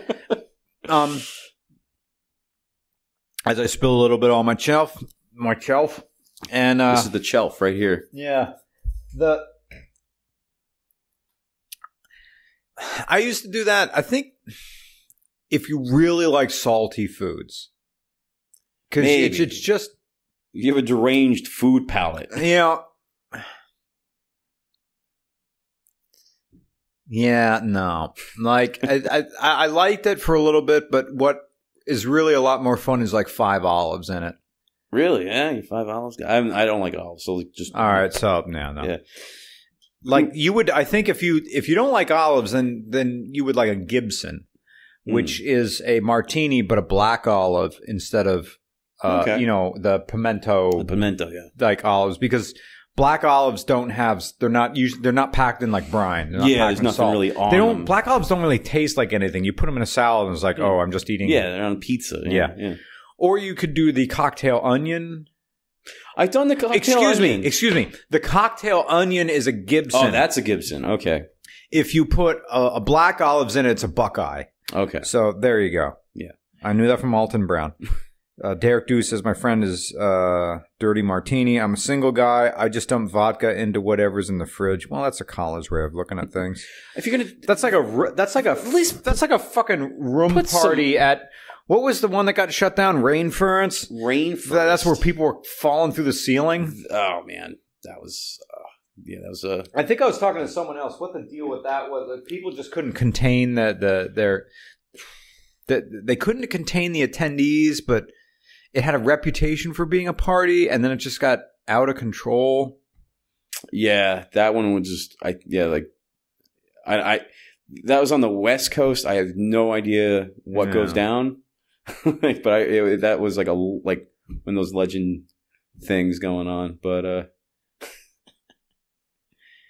man, I'm too old for that. I guess Tony. Yeah, still. Streaming. I made my last martini.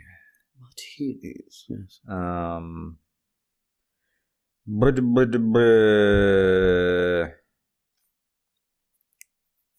there's this one. I don't know if I put which calendar is. There's this one party I want you to come to.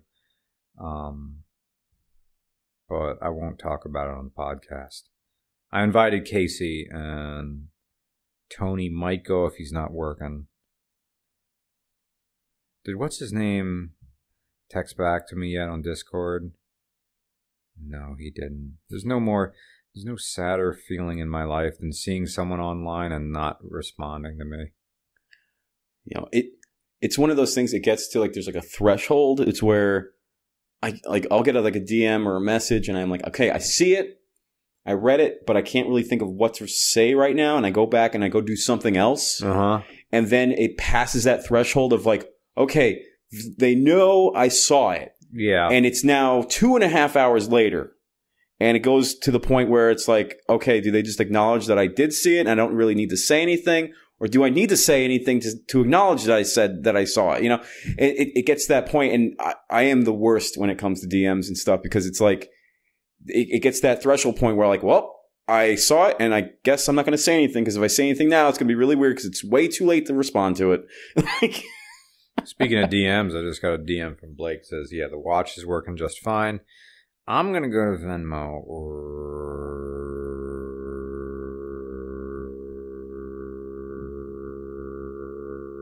Exactly. Right? Mm-hmm. Aww. Why does it not come up, people? What the fuck? He said, are you sure that's your Venmo? Nothing comes up. Copy. Venmo. Do you not, when you Venmo people, do you not use the at? Do you just use the name? Was like a screen name or something that goes to the, like a, to a Venmo, whatever. I never used it. All right, I'm gonna do the thing where I just did it the way you told me to do it, and it's not doing it. Do the thing, and it's not doing it. And just try it 3 more times, exactly the way you did it. Blake Wrong. We couldn't find any matches. All right, I'm literally going to copy his Venmo screen name, putting it into here, and nothing. Your name ain't real. So I'm just screenshotting that and sending it to him with this saying, am I doing something wrong? I am doing something incorrect. Also, no, my heart belongs to the Galaxie.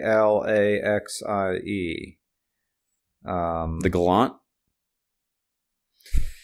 The Galaxy. Because that was, the former BattleBots champion of like the early 2000s when it was on like TNT or something. Oh, yeah. I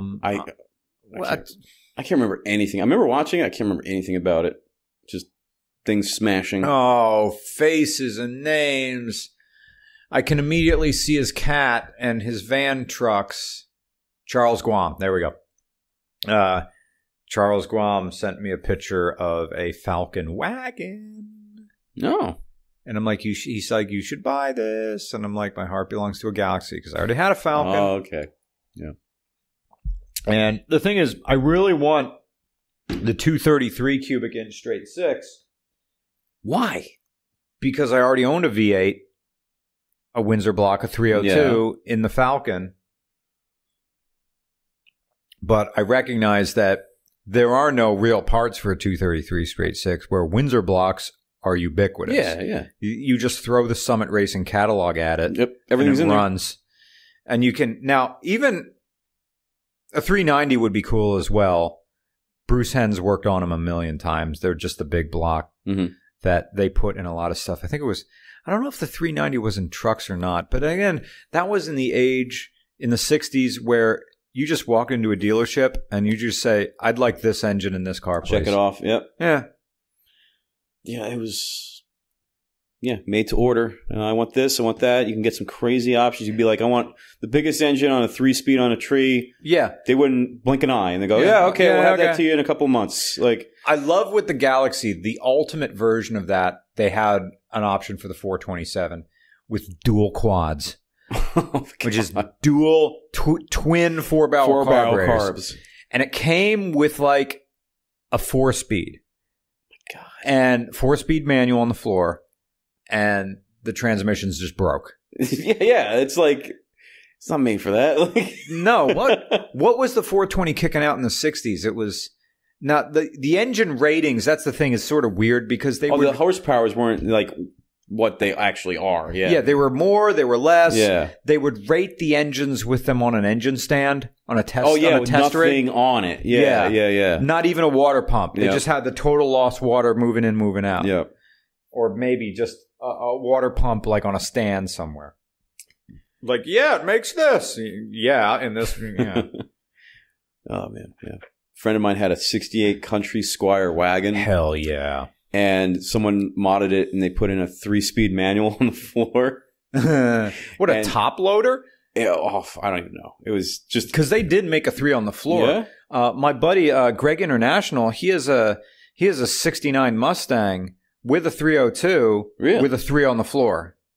Wow, I didn't know they did that. Oh yeah, it drives like a truck. Yeah, This one was like cut a hole in the floor. This was an automatic or something. So the automatic shifter on the column was just flopping around, and you know, and then they put a clutch in and everything. And it was, my friend had that, and it was straight piped, and we'd be riding around with that thing, and just late at night, just like floor the thing, like boop, turn the ignition off, and then the whole drop exhaust just fills with gas, and then you start up and bam, like.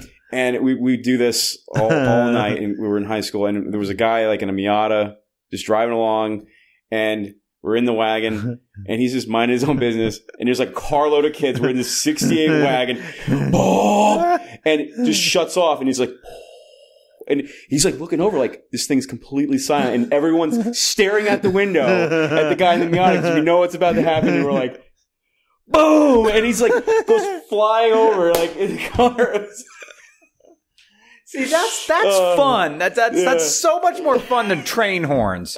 Train horns requires you to just wire up some dumb air compressor. Yeah, anybody can do that. But you know, key drops, those are awesome because there's a prelude to the chaos that's about to be. Boom! Oh, did Blake Wrong get black to me? He says, "Oh, it's K-Sebs." Oh, okay. And my phone ends in, okay. Copy. Let me give Blake Wrong's money so I can have my gay watch back. Mm-hmm.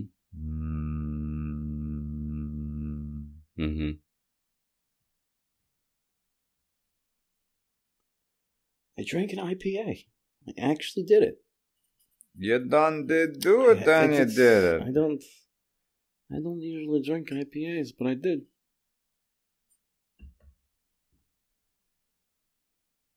Do I need the at? Give me the at. Mm-hmm.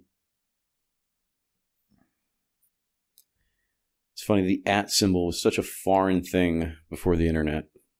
Like, I remember seeing the at symbol in elementary school and going, what the hell is this? What do you need this for? Why do you need a symbol for at? It was completely pointless, and until the internet rolls around and you're like, oh, we're going to use this everywhere. So, I don't know. It was the at was just lurking in the darkness waiting for the internet. How am I not doing Venmo correctly?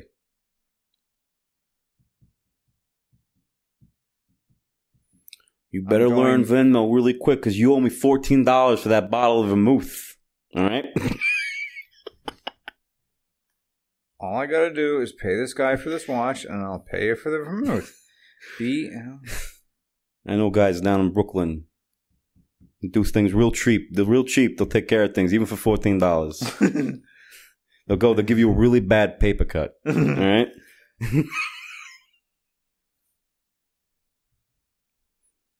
What am I doing wrong with Venmo? That's not... How am I this dumb?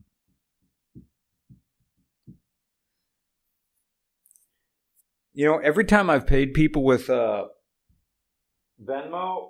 it's always been through the QR code. They've been physically in my presence. Oh, yeah. Beep. Yeah. I mean, but the whole thing with Venmo is like, oh, it's just do it through your phone. Like, does it really need a QR code? Like, what's the deal? Can they make a QR code, screen cap it, and like send it to your phone and then like pretend like you took a picture of that? Yeah, he'd have to like text it to you. Text it to me. Yeah. The QR code. Then take a picture of my phone. Yeah. And then I can hold my phone to your phone. And then they can get all wacky. And then I can pay Blake Wrong. Like, God, what is this future? Like, literally, Blake, this is what we're doing. We're live streaming right now, and we're trying to figure out Venmo on YouTube right now.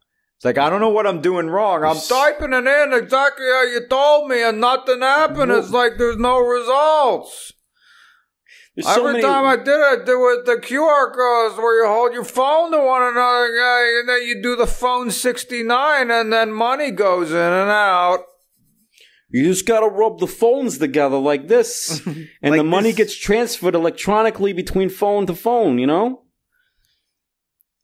Man, there's so many layers to this. We're trying to do a Venmo transaction while live streaming on YouTube. So I can have my gay watch back. So you can have your watch back. What is going on? All right. Well, you sent... Did you send me your Venmo? I don't have a Venmo. Oh, you don't have a Venmo. No. So I just give you money like an adult. Old, good old-fashioned way. All right, fine. I don't care. You know, I don't even need it. Don't worry about it. Don't even worry about it. Oh. Look at this. Look at him going and getting physical currency like a savage. Remember that? Remember back in the days you go get food? And it was just like, well, how much is this? Oh, don't worry about it. And everybody would just, you know, throw money on the table. You know, it was good old days. Oh, man. That's the thing now. It's always like split. Oh, my God. Jeez, it felt like he fell down the stairs. Keep the change. Oh, thank you. Thank you. Look at this. It's a profitable venture right here. See, this is my Venmo right here. You see this? That's like a George Costanza wallet. It's bad luck to get rid of your wallet. Even if it's falling apart, you got to keep it. I got to do an ad read in a month for one of those Ridge wallet style Ridge wallets. It's not a Ridge wallet. Oh, is it the one that like those cards like slide out of it? Yeah. It's like a thing. No, I'm gonna say nice things because you know they'll give me a little something something. Yeah, I think it's the greatest thing. I'll shove it up my dick. You see this wallet? This wallet will do everything. This wallet will go inside your dick. Will go right up inside your dick for $3.99. Come on, get one of these bad boys. You know, the bigger the wallet, the stronger the dad power. It's just like a Try the person's phone number; it might be linked. All right, maybe. Do I have Blake's phone number? Oh no! Don't bring live stream into this. Do I know Blake's phone number? Yep, I know his phone number. There it is. There it is. Let me try putting Blake Wrong's phone number, formerly of the Peterson Museum. I always freak out when people actually have my phone number because 90% of the time when I give people my phone number, I'm completely drunk. So they're like, "Oh yeah, I'll call you." I'm like, "How are you going to call me? I have your number." I'm like, "Oh, I must have been drunk when I gave you my number."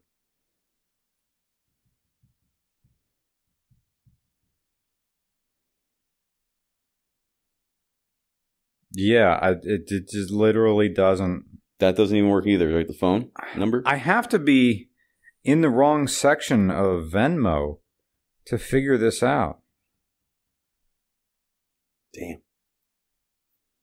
Can you just Western Union the money to them? I guess I'd have to. I need you to go and get iTunes gift cards. Yeah. And... Tell me the codes. Maybe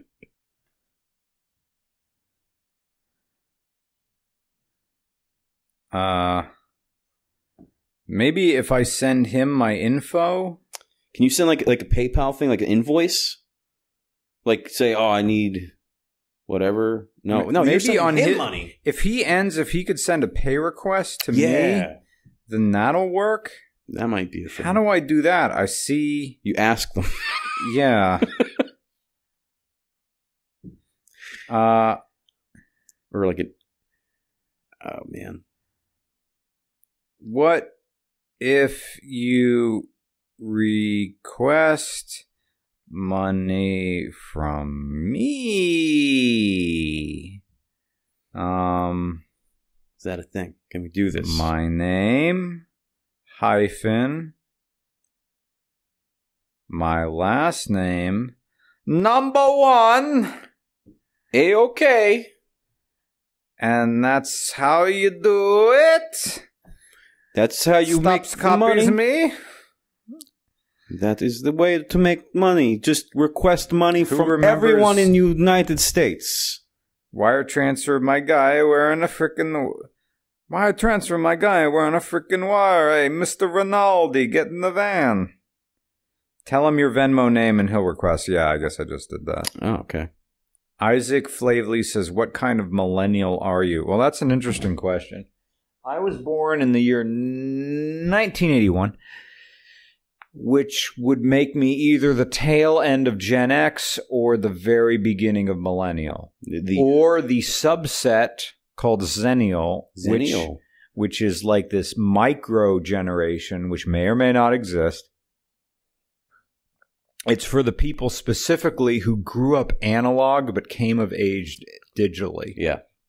Like when I grew up, there was no internet. Yeah, there was no internet. Yeah, no. I remember no internet. Like, and it's more like for people in slightly rural areas that didn't have cable internet. We didn't get cable internet at my house until the year 2004.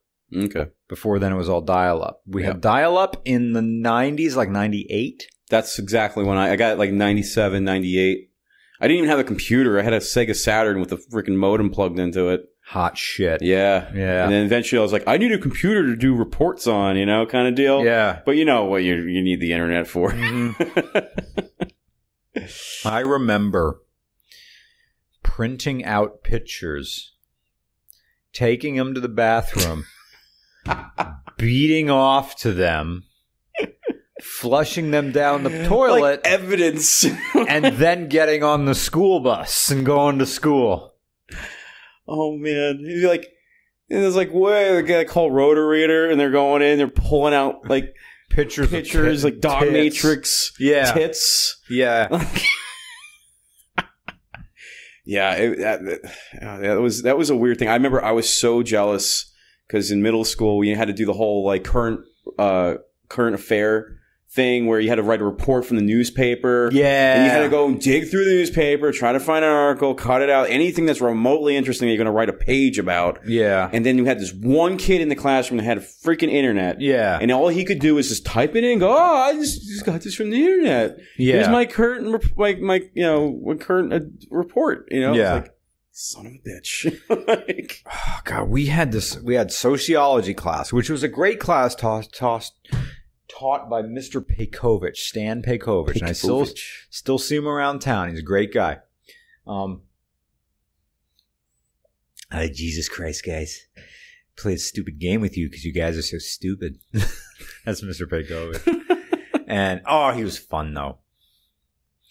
Jesus Christ, guys. You guys draw that anarchist symbol on everything, but you still go to Burger King and want your Whopper done right. Like wrong Whopper is like wrong. You still want a Big Mac, don't you? Yeah, Big Mac made right. But on Fridays he didn't feel like teaching, so we had these things called Newsweek quizzes. Oh, where I think they were pre-made quizzes by News. Like we would get Newsweek articles, and there would be a worksheet to go with them. It's the real Newsweek. Oh, from the website? No, the physical. Oh, they would actually send it out to schools? Yeah, like we had a stack of them. Whoa. In Mr. Pejkovic's room. It was like him and I think Mr. Hahn, who taught American government, who had just a stack of like the monthly Newsweek. Huh. And there were worksheets that would go with it. I mean, the answers were really clearly like in the article. You didn't have to read the article. Look for this sentence. Yes, exactly. Right? and the questions were in order of the article. Like the first one was like the first bit, and that was the answer. Yep. You got 100% each time. But yeah, I know what you mean. Like, why am I holding it this way? It's a very, like, I don't know, like, football-esque way of holding a martini, I guess. I don't know. But, yeah. I had a science teacher that would emphasize he wanted the kids to draw – you'd extra credit if you could draw – who could draw his wife the fattest. And what? Yes. Like, he would constantly say how fat his wife was. And at the end of the year, his wife comes in, and she is smoking hot, skinny as a rail, and it was like the biggest joke in the world, and everyone had a big old laugh. But one was extra credit if you could draw the science teacher's wife the fattest, and one kid just drew an entire circle on the chalkboard, and it put a little head on the top and little legs at the bottom. That kid won. Like, It was crazy stuff. I mean, stuff that happened in school. I remember one time something was going on. We were being idiots in the classroom. The teacher was out in the hallway talking to somebody. And as soon as they walk out, everybody starts going crazy. And the one kid was like the ringleader. You know, like the teacher would get pissed. It was always that one kid that was the pain in the ass. He literally took the kid and shoved him and locked him in the closet in the classroom until the point where he was crying. And what grade was this? This was, I want to say, 6th grade. It was middle school. All right. And, you know, and he was like Mr. Tough Guy, bully kid. And he's like, locked the kid in the closet. And he was crying. And he let him out. And he was crying in front of the classroom. He's like, all right, now go sit down. You know, it was like, whoa, like, no way you could do that. Oh, yeah, it was. Yeah, that is traumatic. Yeah, and this crazy stuff. One kid, I remember, set off a stink bomb in the hallway. Is it the glass ones? The glass, those little glass vial ones. And the vice principal, because it was like this one wing of the school, like that's where it went. And they knew everyone in that wing of the classrooms. It was one of those kids. So it was 4 classrooms. And he went to each classroom and he goes, I have a device that can detect the scent of the stink bomb on your hands. So you might as well just come up to the room and tell me it was you, and I won't go as hard on you as if you don't tell me. It was like a voltmeter. It was nothing. It was literally nothing. And he was going around to each kid, like putting it in front of them to like freak them out. Just to be like, I did it. I was the one that did the stink. You know, it was kind of that deal. And like nobody did. Nobody bought it. But it was like he was trying to scare the kids. Like I have a thing that can detect stink bomb scent on your hands. I'm like, get real. Oh man, the thing to be a school administrator and just have to live around kids all day. You have to go nuts. It's brutal. It was brutal. It has to be brutal. I had a AV teacher called Mr. Kuntz.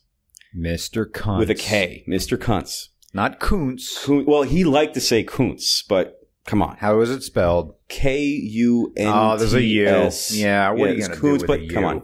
Middle school, it's Kuntz. It's Kuntz. And he had a stroke on this side of his face. Uh-huh. The vice principal, Mr. Vanderslice, had a stroke on this side of his face. No. So the joke running in the school is, what do you get when you put Mr. Kuntz and Vanderslice together? A whole person. You get a smile. And it's the most brutal thing like to think of now, but that was like middle school. Like that was the funniest thing in the world, you know? And then, where did these names are amazing? Vanderslice. Kuntz. We had an English teacher, young guy, straight out of college, might have been 23. Taught English. May have been freshman year or sophomore year. Trying to remember English. I can't remember. Never forget my senior year. That was Mr. McCormick. Great teacher. Mr. McCormick. Yeah. You had a McCormick? You had a McCormick. Nice. Yeah. Definitely not the same one, but yeah. So this may have been freshman year. His name, Mr. Grabfelder. How is that not? It's real. Grabfelder. Oh my God. Whatever happened to him. He wasn't there when I graduated 3 years later. Yeah. Did he just crack? I got an F in his class because I didn't study for the vocab test. Yeah. Sucked. God, I hated vocab. I'm an English teacher. I can't spell for shit. There was 2 things that I worked so hard to get C's in, and that was spelling and any math. Math, I was terrible at. Yeah, it sucked. Yep, I always had a hard time with math. I went to summer school between freshman and sophomore year for Algebra 1. Failed it for the entire year. Yep, sounds about the same deal. Yeah. I did fine sophomore year. I had a teacher whose name I'm not going to say because I talked to him about him on a previous live stream because he just became infamous. He was a great teacher. Mm-hmm. Boy Scout leader. Okay, say no more. Yep. Wow. Damn. Great teacher. I got a B in algebra, and it was unbelievable. That sucks. That really sucks. He was a nice guy. If you see him from that perspective, and it's like, wow, he was a great teacher, and it's like, that's got to be under there. All my memories of his class, I sat, and I knew I had to get good grades in math. I sat front and center in his class. Yeah. He was fantastic. He was patient. Yeah. And he didn't make math fun, but he made it digestible. He made it sensible. That's the wrong word. The same thing. There was always, it's sad to think about, but there was also teachers that I had in school that were really, really good. In the back of my mind is like, there's something going on with this guy. Why is he so good?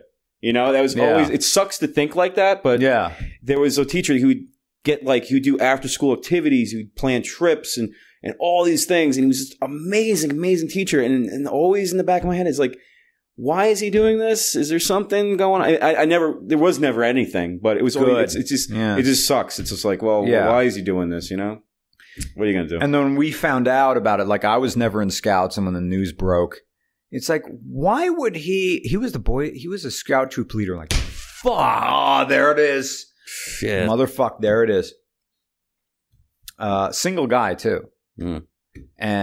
But this was now. This was 2 weeks ago. Oh, so this is a long time then. So, yeah, he's been a teacher for over 20 years. Whoa. And he was like – and I think he was teaching before that too. Yeah. So he was like, you know, maybe 5 years from retirement. Shit. That's the end of that. That's it. It's over. It's over, man. He's got to leave town. I don't know what's going to happen because everybody knows everybody around here. Yeah, right? Like something like that. Yeah.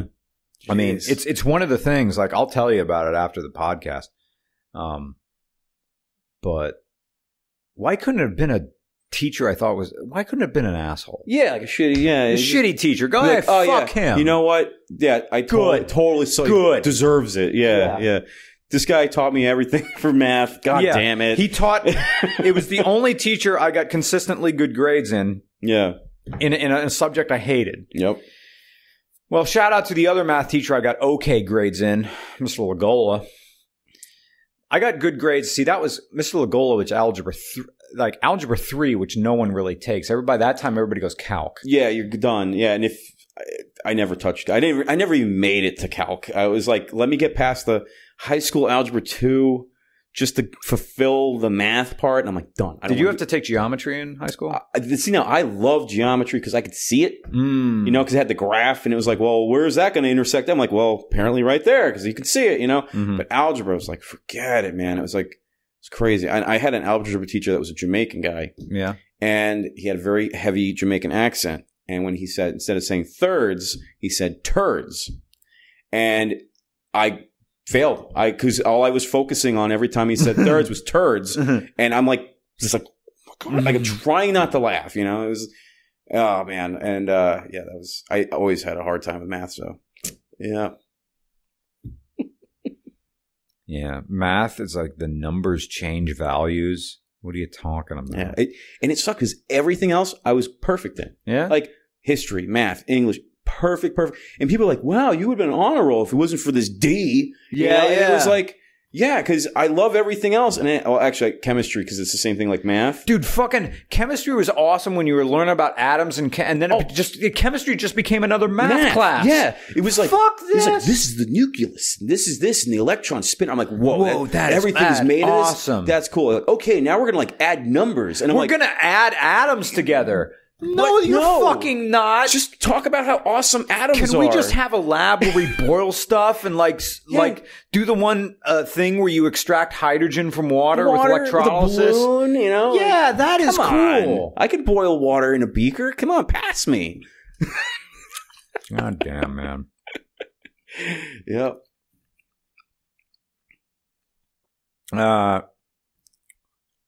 Blake got back to me and said, shit, I had no idea that could work. Well, hopefully it does. I'm going to go Venmo right now.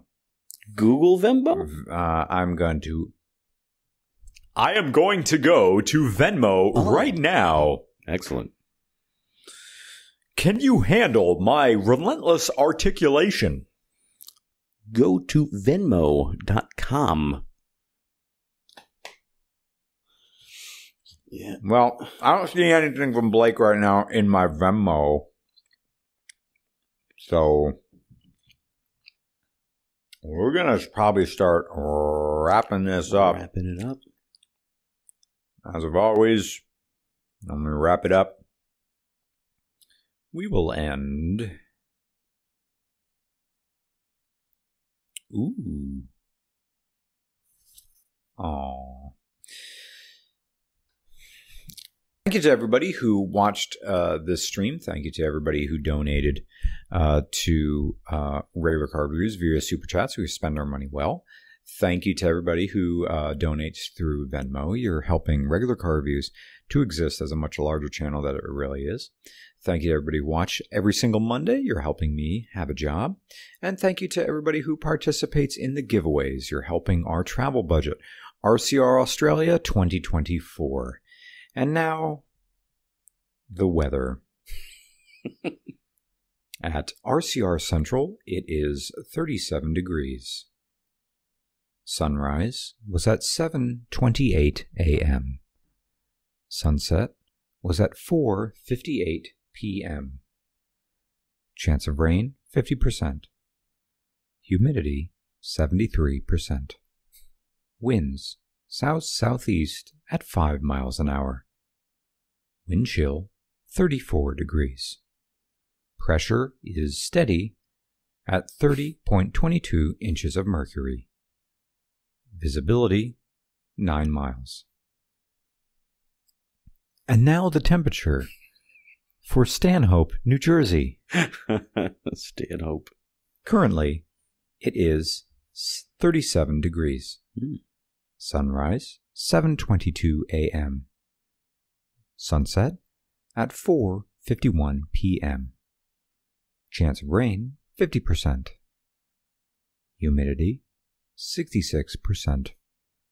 Winds, south-southeast at 2 miles an hour. Feels like making love. Ooh. Pressure, 30.26 inches of mercury. Visibility, 10 miles.